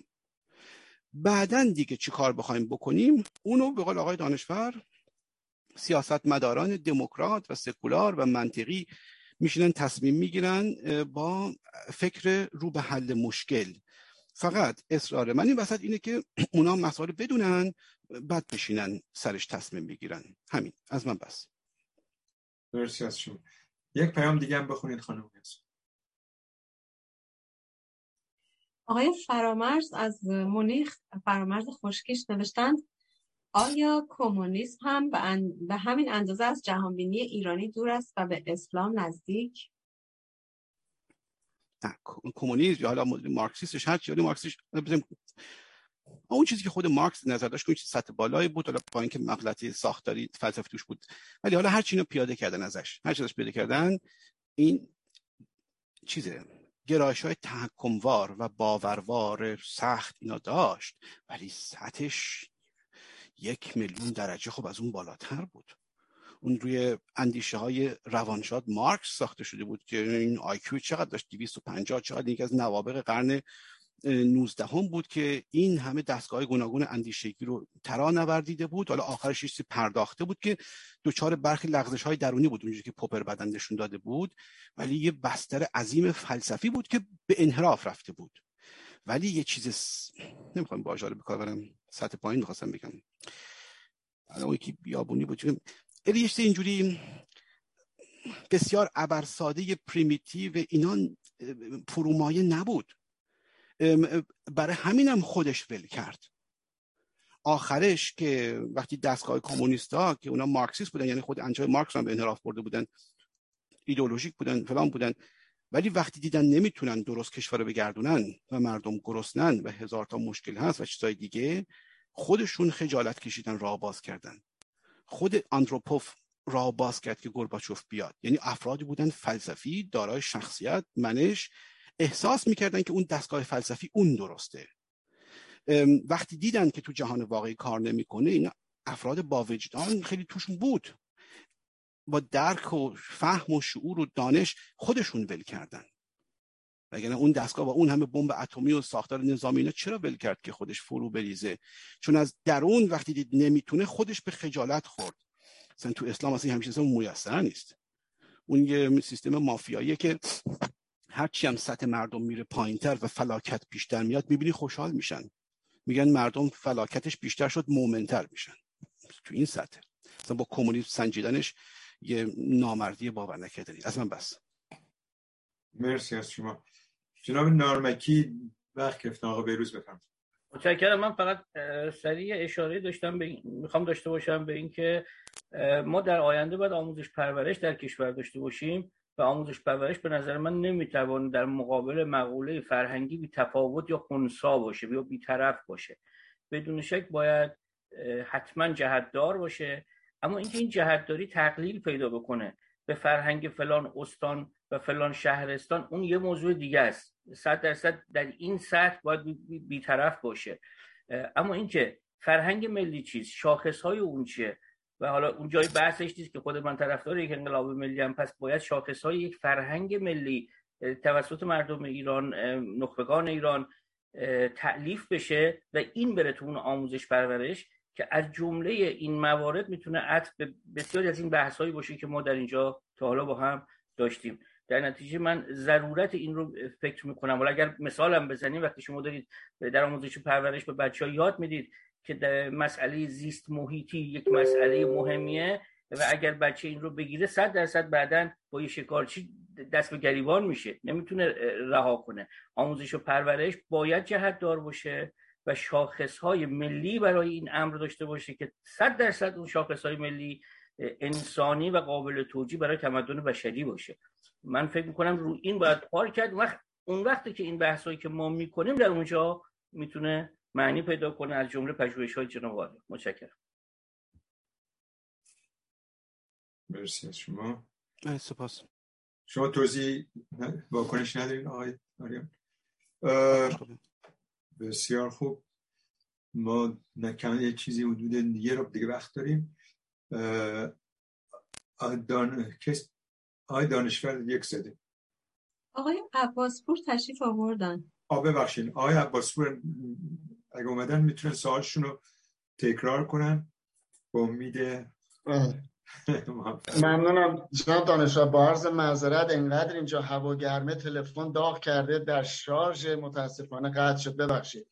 من سوالم از جناب آریان این بود که به هر حال می‌تونیم این مسئله به صلاح پژوهشی که امروز شما و امثال شما دارید انجام می‌دید عدم آگاهی که اون موقع به صلاح مردم داشتن و اینکه واقعا این دلیل هم باعث بود که باعث شد که به صلاح عوامل خارجی یعنی خواسته باشن که ایران رو از این رشد و روند جلوگیری بکنن و مماشاتی هم که تا به الان میشه ممکنه دلایلش همین باشه که به هر حال امروز ما نشستیم اینجا این بحثا رو داریم می‌کنیم که در آینده همچین اتفاقی نیفته. امیدوارم سوال من واضح بوده باشه برای جناب آریان. ممنونم.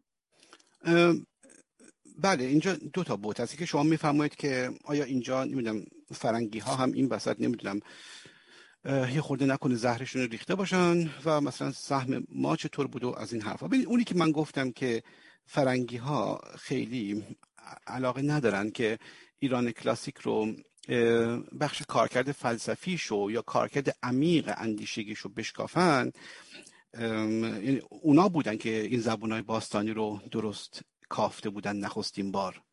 خود ایرانی که دنبال این کارا نه بودن و نه هستن. بخش بزرگش هم آلمانیا بودن.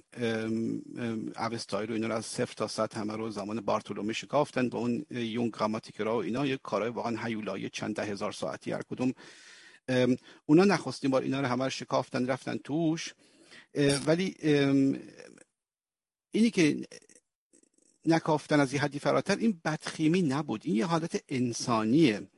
ببینید اینا خب برای خودشون یه دونه هویت ساخته بودن یه شناسمان ساخته بودن که می‌گفتن ما این نمی‌دونم اندیشه فلسفی که بعد نمی‌دونم به صنعت و دانش و اینا فرجامیده این ریشش مثلا در یونان باستان بوده. یونان باستان هم مثلا این اون پیشا سقراطیان نمی‌دونم سقراط افلاطون ارسطو نمی‌دونم ریاضیدانای اثباتی. برای خودشون یه هویت. ساخته بودن و این هویت هم سازگار بود. خودش رو توضیح می‌داد از درون و می‌گفتن این آغازمونه این الانمونه و راضی بودن و یه احساس برتری فرهنگی و اخلاقی هم می‌کردن. این وسط وقتی که برخورد کردن با ایران کلاسیک یعنی ایران کلاسیک رو کافتن به یه عالم رویدادهای تناقض خوردن که این برتری خودشون رو زیر سوال می برد مثلا وقتی که روانشاد هینز اون گل نوشته های ایلامی رو ترجمه می‌کرد تو سال 60 میلادی و اینا مثلا دیدن که تو تخت جمشید که ساخته می شده برده کار نمی کرده این براش سخت بود. چون یه آدمی بود که در دبیرستان های بزرگ شده بود که یونانی باستان از بچگی آموخته بود. همون دبیرستانی که گفتم اینا دارن. و نمی گفتم چی بگم؟ من اون موقع باید بیام توی کنفرانس بعدی علمی توضیح بدم که چرا؟ پس اون بنیاد فرهنگی که ما روش تکیه می‌کنیم تمام اقتصادش رو برده میچرخیده. ولی مال اینا دولت مرکزی دستور داده بوده که در ساختن اماکن دولتی پیمانکارا حق ندارن برده به کار ببرن با اون همه هزینه بیشتری که تولید می‌کنه. بعد خوندن ترجمه کردن یه دیدن که اونجا تعداد خانمایی که کار می‌کردن تو تخت جمشید چون گل نوشته مونده دیگه. یه چند ده هزار تا مونده دست کم چند هزار تا قابل خوندن و خوشبختانه. و بعد دیدن که اونجا تعداد خانمایی که کار می‌کرده به اندازه مردا بوده. اصلا شک شده بودن. چون خانمای خود اونا توی تمدن یونانی یا رومی اینقدر ارزششون کم بود که مثلا یک آقای کم پول می‌شد می‌تونست خانم خودش رو کتک زنان ببره سر بازار برده بفروشونه برده. جامعه پدر سالار خیلی خشن بود. مال رومی هم همینجوری بود. و این خونده بودی که نمی‌دونم چیکارش بکنه. اینقدر تعجب کرده بود از این گل نوشته ها که ده بار دادن کنترل کنن که آیا جعل یا واقعیه. جزا محتواش اصلا دیوونش کرده بود. که اونجا مثلا نه فقط اینکه برده نداشته بلکه تعداد خانمایی که اونجا کار می‌کرده تقریبا بنده آقایون بوده. بعد حقوقشون برابر بوده. بعد حقوق بازنشسته چی حقوق بارداری می‌گرفتن هفت ماه. اصلا مثل science fiction بود براش. و نمی‌تونه چیکار بکنه. آدم بدی هم نبود هینتس. دانشمند بود ولی هیچ وقت اینا رو به زبون جای نیاورد. شاگردش بعدا اون کخ اومد که گفت چون خودش نه که خانم بود اینا رو خونده بود خوشش اومده بود و مثل مال این یکی هم از اون نسل شبه استعماری قدیم که یه غرور ویژه اروپایی داشت. حالا داستانش درازه. این بدخیمی نبود. حتی اگه این داستان هینت رو هم بگیری حالا این یه داستان از صد تا داستان خیلی چیزای دیگر رو کشف کردن به زبون نیاوردن چون تکان دهنده بود برای اون غرور فرهنگی که رو تحکم یونان می‌خواستن چیز کنن و اون به یه دستگاهی برمیخوردن که میدن تو برخورد با حقوق بشر خیلی خیلی عمیقتر بوده. یکی از من درکشون می‌کنم. بابا سخت آدم خودش هویت خودش رو فدا کنه بگه اون کی حق داره یا بیش دست کم اونم حق داشته دست. واکنش انسانیه وقتی دفاع می‌کنه. این از اون. اینی که خود ایرانیا تو این بخش پژوهش نکردن این کمکاری اون که تقصیر هینت و اون نیست. به نظر من. اون یه واکنش انسانی نشون دادن. وقتی داستان رو زیر فرش جارو کردن دیگه ادامهشون نگفتن. نظر واکنش انسانی بود. چون اون چیزی که باش اونجا برخورد کرده بود خیلی حراسناکی بود. ببینید اینا از مثلا مسلمان ها هیچ وقت نمیترسن. چون می‌دونن که تاریخ چیز میگم من اعتبار تاریخی میگم. چون اعتبار تاریخی یارو فقط حمله پشت حمله نمی‌دونم میلیون ها نفر زن بچه رو تجاوز جنسی کردن تو بازارهای نمی‌دونم بسره و سامرو و فروختن. همش ایناست. ولی وقتی که تو مثلا میگن راحت میگن حتی میگن نه اونا دانش مانش هم داشتن چون می‌دونن که کار به کار برسه از اون عقب نمیفته ولی یه کسی رو که اینجوری بوده سختشون میشه اونو خیلی بگن که اونم وجود داشته. تو زمان رومی هم همین وجود داشت. مثلا تو کتاب 19 همه آمیانوس مارتلینوس اون افسر رومی که جنگای با شاپور زورکتاف رو توضیح میده اونجا میگه که اینا وقتی مثلا در قلعه رو شکوندن اومدن تو مال ایرانیا بعد اونجا فرماندار نظامی فرار کرده بود با مشاور سیویلیانش. بهش می‌گفت نظامش می‌گفتن ماگیستر میلیتوم پر اورینتم که فرمانده تا جبهه شرق بود. اونا فرار کرده بودن زن و بچه‌شون اونجا مونده بود شاپور زورکتاف اینا اومد اون تو اتاق اونجا هستن. بعد اینا داشتن مثل بیت میلرزن. بعد آمیانوس میگه که دید خانم داره میلرزه. گفت واسه چی اینشون میترسه؟ گفتش که اعلی این گمان می‌کنه که شما میبرینش به عنوان برد مرده میفروشینش. و اونم از خنده میگه زد زیر خنده. یه هیبت دو متری خطرناکی هم داشت. بعد گفتش که خانم پهلوی میگه ترجمه کنن. اینجا مردان مسلح با هم میجنگن. شما چرا میترسی؟ این اصلا این کانسپت اصلا نمیشناخت که یارو زن یارو اسیر کنه ببره. خب اصلا نمیشناخت اصلا خندش گرفته بود. واسه همین در که خب رومی ها این کارو می‌کردن تو ابعاد میلیونی. اینجور جاها که فرنگی ها اینو نمیگن من درکشون می‌کنم. چون اونجا به یه دشمنی برخوردن که از نظر ابعاد اخلاقی یا فلسفی هم ارز خودشون بود. و وقتی هم از بین رفت به دست مسلمانان واقعا یه خدمت بزرگی به اینا شد. یعنی اینکه راه باز شد برای اینا. که بعدا یک تازی بر جهان تحکم پیدا کنه چون اون دشمنی که از پس نظر اخلاقی از پس اینا برمی اومد خب اون رفته بود. اینو من درک می‌کنم. اون کار بدی نیست اونا می‌کنن. انسانیه. ما مگه می‌رفتیم مثل یک کسی یه جا پیدا می‌کردیم شاید دانشمندمون روش نمی‌شد که اونم همه چیز اونو بگه. وقتی می‌دید که مثلا هویت خودش رو زیر سوال می‌بره. اون انسانیه. اونی که فرمودید ولی مثلا ممکنه دخالت کرده باشن تو انقلاب و اینا یه مقدار می‌خواستن از شر شاه خلاص بشن به خاطر مسائل قیمت نفت و بعد این بحران اقتصادی و اینها. ولی 90 90 90 درصدش داخلی بود. 90 درصد. و اتفاقا چندان هم به نظر من اینجا سر یه بحثی باز میشه که موقع ده تا نشست بذاریم آنچنان ارتباطی به کمبود دموکراسی تو ایران نداشت. ایران هنوز اون موقع کاملا آماده واسه دموکراسی نبود. چون دیدید که وقتی فضای باز سیاسی هم اومد کسی استفاده نکرد که فقط مسلمان ها متلفه ریختن پاسبان میکشتن و آتیش می‌زدن و آدم جوجی کباب می‌کردن. یعنی می‌دیدی که از اون بقیه هم که مارکسیست تندرو آدم کش و اینا بودن. و قبلش هم که میگن چون دموکراسی نبوده اینا اینجوری شدن مغلطه کامله. چون تو اروپا که قرن 19 هم اصلا دوران میلیتاریستی ما میگذاشتیم کسی نه سینما جوجی کباب می‌کرد نمی‌دونم چاقو می‌زد. نه نه نه اون رفتن دنبال کارهای دموکراتیک. بذاریم داستان کنار. انظر فرهنگی کشور هم سطحش خیلی پایین بود.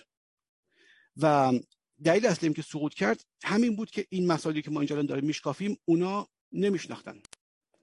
محمد رضا شاه با علم به این که می‌گفت آقا ما بالاخره هممون شیعه هستیم هیچ عیبی هم نداره. یه خورده روش تکیه می‌کنیم که جلوی مثلا گسترش مارکسیستا رو بگیریم. چون نظر فلسفی یا صنعتی که هنوز آنقدر پیشرفته نیستیم که با رفاه عمومی و آموزش پرورش در حد سوئیس جلوشون رو بگیریم. اونجوری که خب ما همه دوست می داشتیم که اونجوری می بود ولی از کجا؟ باید از یه جا ساخته بشه. هنوز نبود. بنابراین یه خورده از مذهبیامون کمک می‌گیریم. چه کسی این کارو می‌کنه و بعد به اون فاجعه دچار میشه؟ یا دست کم وقتی که اون مذهبی ها نوبتشون میشه و قیام می‌کنن با شدت عمل لازم باشون برخورد نمی‌کنه؟ کسی که اصلا این این درک بدبینانه رو که من اینجا مطرح می‌کنم نداره. گمان می‌کنه مذهب مذهب دیگه. مال اونا مگه اروپایی ندارن. حالا مگه مسیح لهستان هم با مذهب جلوی کمونیسم کار نمی‌کنه؟ چرا به ما که رسید؟ سر مذهبی اون بزنیم. یعنی نمی‌دونست که سر کارش با کیه. و خود ملت هم نمی‌دونست. بعد از اینکه این حیولای 1400 سالی بیدار شد اونجا آمد بیرون. یهو تازه دیدن که او مای گاد این آخوند بی آزاری که تا دیروز میشناختن این چه حیولایی بوده تمام مدت؟ که نمی‌دونم از تجاوز جنسی به دخترای نمی‌دونم مجاهد گرفته اینا رو مجاز می‌دونه. تا اعدام های بیرویه و دزدی و مصادره یا ابعاد مثل همون سپاه اسلامی که موقع میومد همینجوری میبلید و میکش و تجاوز می‌کرد. از این اونش فرق نمی‌کنه. تمام مدت داشته فقط داستان تعریف می‌کرده واسه ما. منتظر فرصت بوده. و این این نداشتن شناخت فنی بود ازش. و اینطور نیست که همه مذهبا اینجوری هن. خیلی هاشون اینجوری نیستن. ده درصد اینجوری نیستن. و نداشتن این دانش فنی اونا رو نابود کرد. حالا اون وسط فرنگیام یا آش واسه خودشون میپختن تو مورد انقلاب 57 کمتر. قبلا رضا شاه میبردن تبعید زورشون می‌رسید. نمی‌دونم در جنگ دوم مثلا ایران فتح می‌کردن به محمد رضا شاه مثلا تحقیرآمیز برخورد می‌کردن اوکی. در دوران نمی‌دونم ملی شدن نفت مثلا فشار می آوردن که مثلا مصدق و ردش کنن بره. حتی به خود شاه هم اینقدر فشار می آوردن که اگه مثلا همکاری نکنی اصلا میبریمت. اوکی. ولی در آستان انقلاب سهمشون زیر ده درصد بود. اون فاجعه چیز بود؟ اون فاجعه دستاورد خود ایرونیا بود و کمبود فهمشون از تاریخ خودشون. از من بس. خیلی ممنون. بحث 57 انقلاب یا شورش یا قیام هرچی است که هنوز هم ادامه داره و خیلی مهمه و خیلی نکات ناگفته دیگه هم شاید توش باشه. آقای دانشور فکر کنم آخرین نفر از داخل بند یک سدین شما اگه من بر من خواستم اکثر عملی داشته باشم نسبت به فرمایش دوستمون جناب نارمکی گفتن آموزش پرورش باید جهتدار بشه در آینده ایران. می‌خوام بگم که جهتدار بودن آموزش پرورش بلا سیاسی و عقیدتی در واقع زمینه رو فراهم می‌کنه برای تولید توتالیتاریسم. کاری که در کشورهای کمونیستی انجام شد. حتی در حکومت اسپارت در نقطه مقابل آتن. چون می‌دونیم در اسپارت جوانان رو تربیت خاص سیاسی می‌کردن. و اسپارت در واقع نمونه یک اولین یکی از اولین جوامع توتالیتر جهانه اما اون چیزی که در آموزش پرورش کشور دموکراتیک انجام میشه من این رو البته جدا از نظر تئوری از نظر تجربه 20 ساله خودم تو آموزش پرورش هلند بودم من دبیرستان بودم میگم بهتون. در دولت در دولت های دموکراتیک در جامعه دموکراتیک آموزش پرورش اجازه نداره در واقع تربیت کنه بچه ها رو مفهوم. تربیت بچه ها دست فقط خانواده است. به خاطر اینکه کار آموزش پرورش اینه که کودکی رو دوران از کودکی تا بلوغ رو آمادگی بده به جوانه ها یا برای بچه ها که چند چیز یاد بگیرن به طور کلی. از همه مهمتر آمادگی پیدا کنن برای پذیرش جامعه آینده به این معنی که علم یاد بگیرن دانش یاد بگیرن اداره کشور یاد بگیرن نمی‌دونم اقتصاد یاد بگیرن و دوم دموکراسی رو در عمل تجربه کنن یعنی فرهنگ دموکراسی رو تو کلاس یاد بگیرن و تو مدرسه بین یاد می‌گیرن. و بخش از این فرهنگ مداراگریه و از مهمتر اینکه به عقاید همدیگه احترام بذارن علیرغم که مخالف این عقیده باشن. یعنی در واقع احترام به سکولاریسم یاد می‌گیرن. و به قول به قول آرنت کودکان در همچون گیاهان به یک به یک احتیاج به یک دورانی از سایه دارن. گیاه هم می‌دونیم که نور میبرش بالا ولی در این حال یک یک دوره هم باید گیاه تو سایه رشد کنه. او سایه خانواده است. در نتیجه شما توی تجربه تجربه آموزش پرورش در کشورهای دموکراتیک اصلا نمی‌بینید اصلا ممنوعه که جهتگیری سیاسی یا ایدئولوژیک یا مخالفت با یک دین یا یا تبلیغ دین انجام میشه حتی حتی در کشورهای اروپایی که بعضی ادیان اجازه دارن طبق قانون مدرسه دینی خود شده مثلا مدرسه اسلامی یا یهودی یا یا مسیحی در اونجا بازرس های دولت دائما در کنترل این داستان هستن که اتفاق نیفته یعنی حتی اکثر در یک مدرسه دینی مسیحی می‌تونن یک کمی بایبل چه میگن همین کتاب مقدس مسیحا رو می‌تونه مثلا دو خطشون بخونن دستشون تموم شده ولی هیچ گونه تبلیغ مذهبی که به سیاست مرتبط باشه مطلقا اجازه نیست و ضمنا نکته خیلی جالبی اینه که در کشورهای دموکراتیک این این مسائل از همدیگه یاد می‌گیرن. یعنی شما اگه دقت کنید اگه تو آموزش پرورش یکی از این کشورها کار کنید می‌بینید به تجربه که دائم دائم سیاست های آموزشی در حال تغییره. تغییرش هم به خاطر یادگیری از یک کشور دیگه است. مثلا کشور بلژیک از فنلاند یاد می‌گیره. یا مثلا ژاپن میفرسته نماینده رو تو کشور مثلا فرانسه نگاه می‌کنه. و اینو دائما در حال تبدیل تبادل اندیشه آموزشی آموزشی هستن. بنابراین دولت دموکراتیک نمی‌تونه چیکاری کنه و این کار در واقع در برخلاف دموکراسی برخلاف سکولاریسم فقط این نکته خیلی مرسی. آقای نارمکی مثل اینکه F9 زدن می‌خوان واکنش دارن. اگه خیلی کوتاست جناب نارمکی آقا روز بفرمایید. می‌کنم چشم به بلندی مال آقای دانشور نباشه کوتاه‌تر باشه. آقای F9 کوتاهی دیگه. بفرمایید. بله. نه من, قبلا توضیح دادم. حالا تو F9 دیگه نمیشه بیشتر از این توضیح داد که به عنوان مستاق شاهنامه فردوسی رو مثل گذشته تدریس کردن به شاگردان آیا توتالیتر میاره؟ شعرهای ملک و شعرهای بهار آیا میاره؟ و اگر من از این یک هسته بیرون بکشم آموزش جوانمردی به آهاد شهروند ایرانی آیا به, توتالی... به توتالیتر می‌رسه؟ نه منظور اینا نه اوکی. ولی منظور من اینا بود. بعد من عرض کردم نه به تقلیل فرهنگ منطقه ای و قومی و دینی و غیره. فرهنگی که احتمالا اون وقت همون اروپایی که شما گفتید و در تبادل با ما باشن برای فراگیری اون. بله. خیلی ممنون. برای توضیحی که دادین مسئله باز شد و خیلی ممنون از جناب دکتر آریان به خاطر وقتی که گذاشتن و برای برنامه خوبی که داشتن از دوستانی و بینندگان شنوندگانی که بودن حضور داشتن و به خصوص اونایی که صحبت کردن. و از همه مهمتر تشکر زیاد دارم از تلویزیون میان تیوی آقای بهبانی و بدرود همه دوستان. سپاس و بدرود.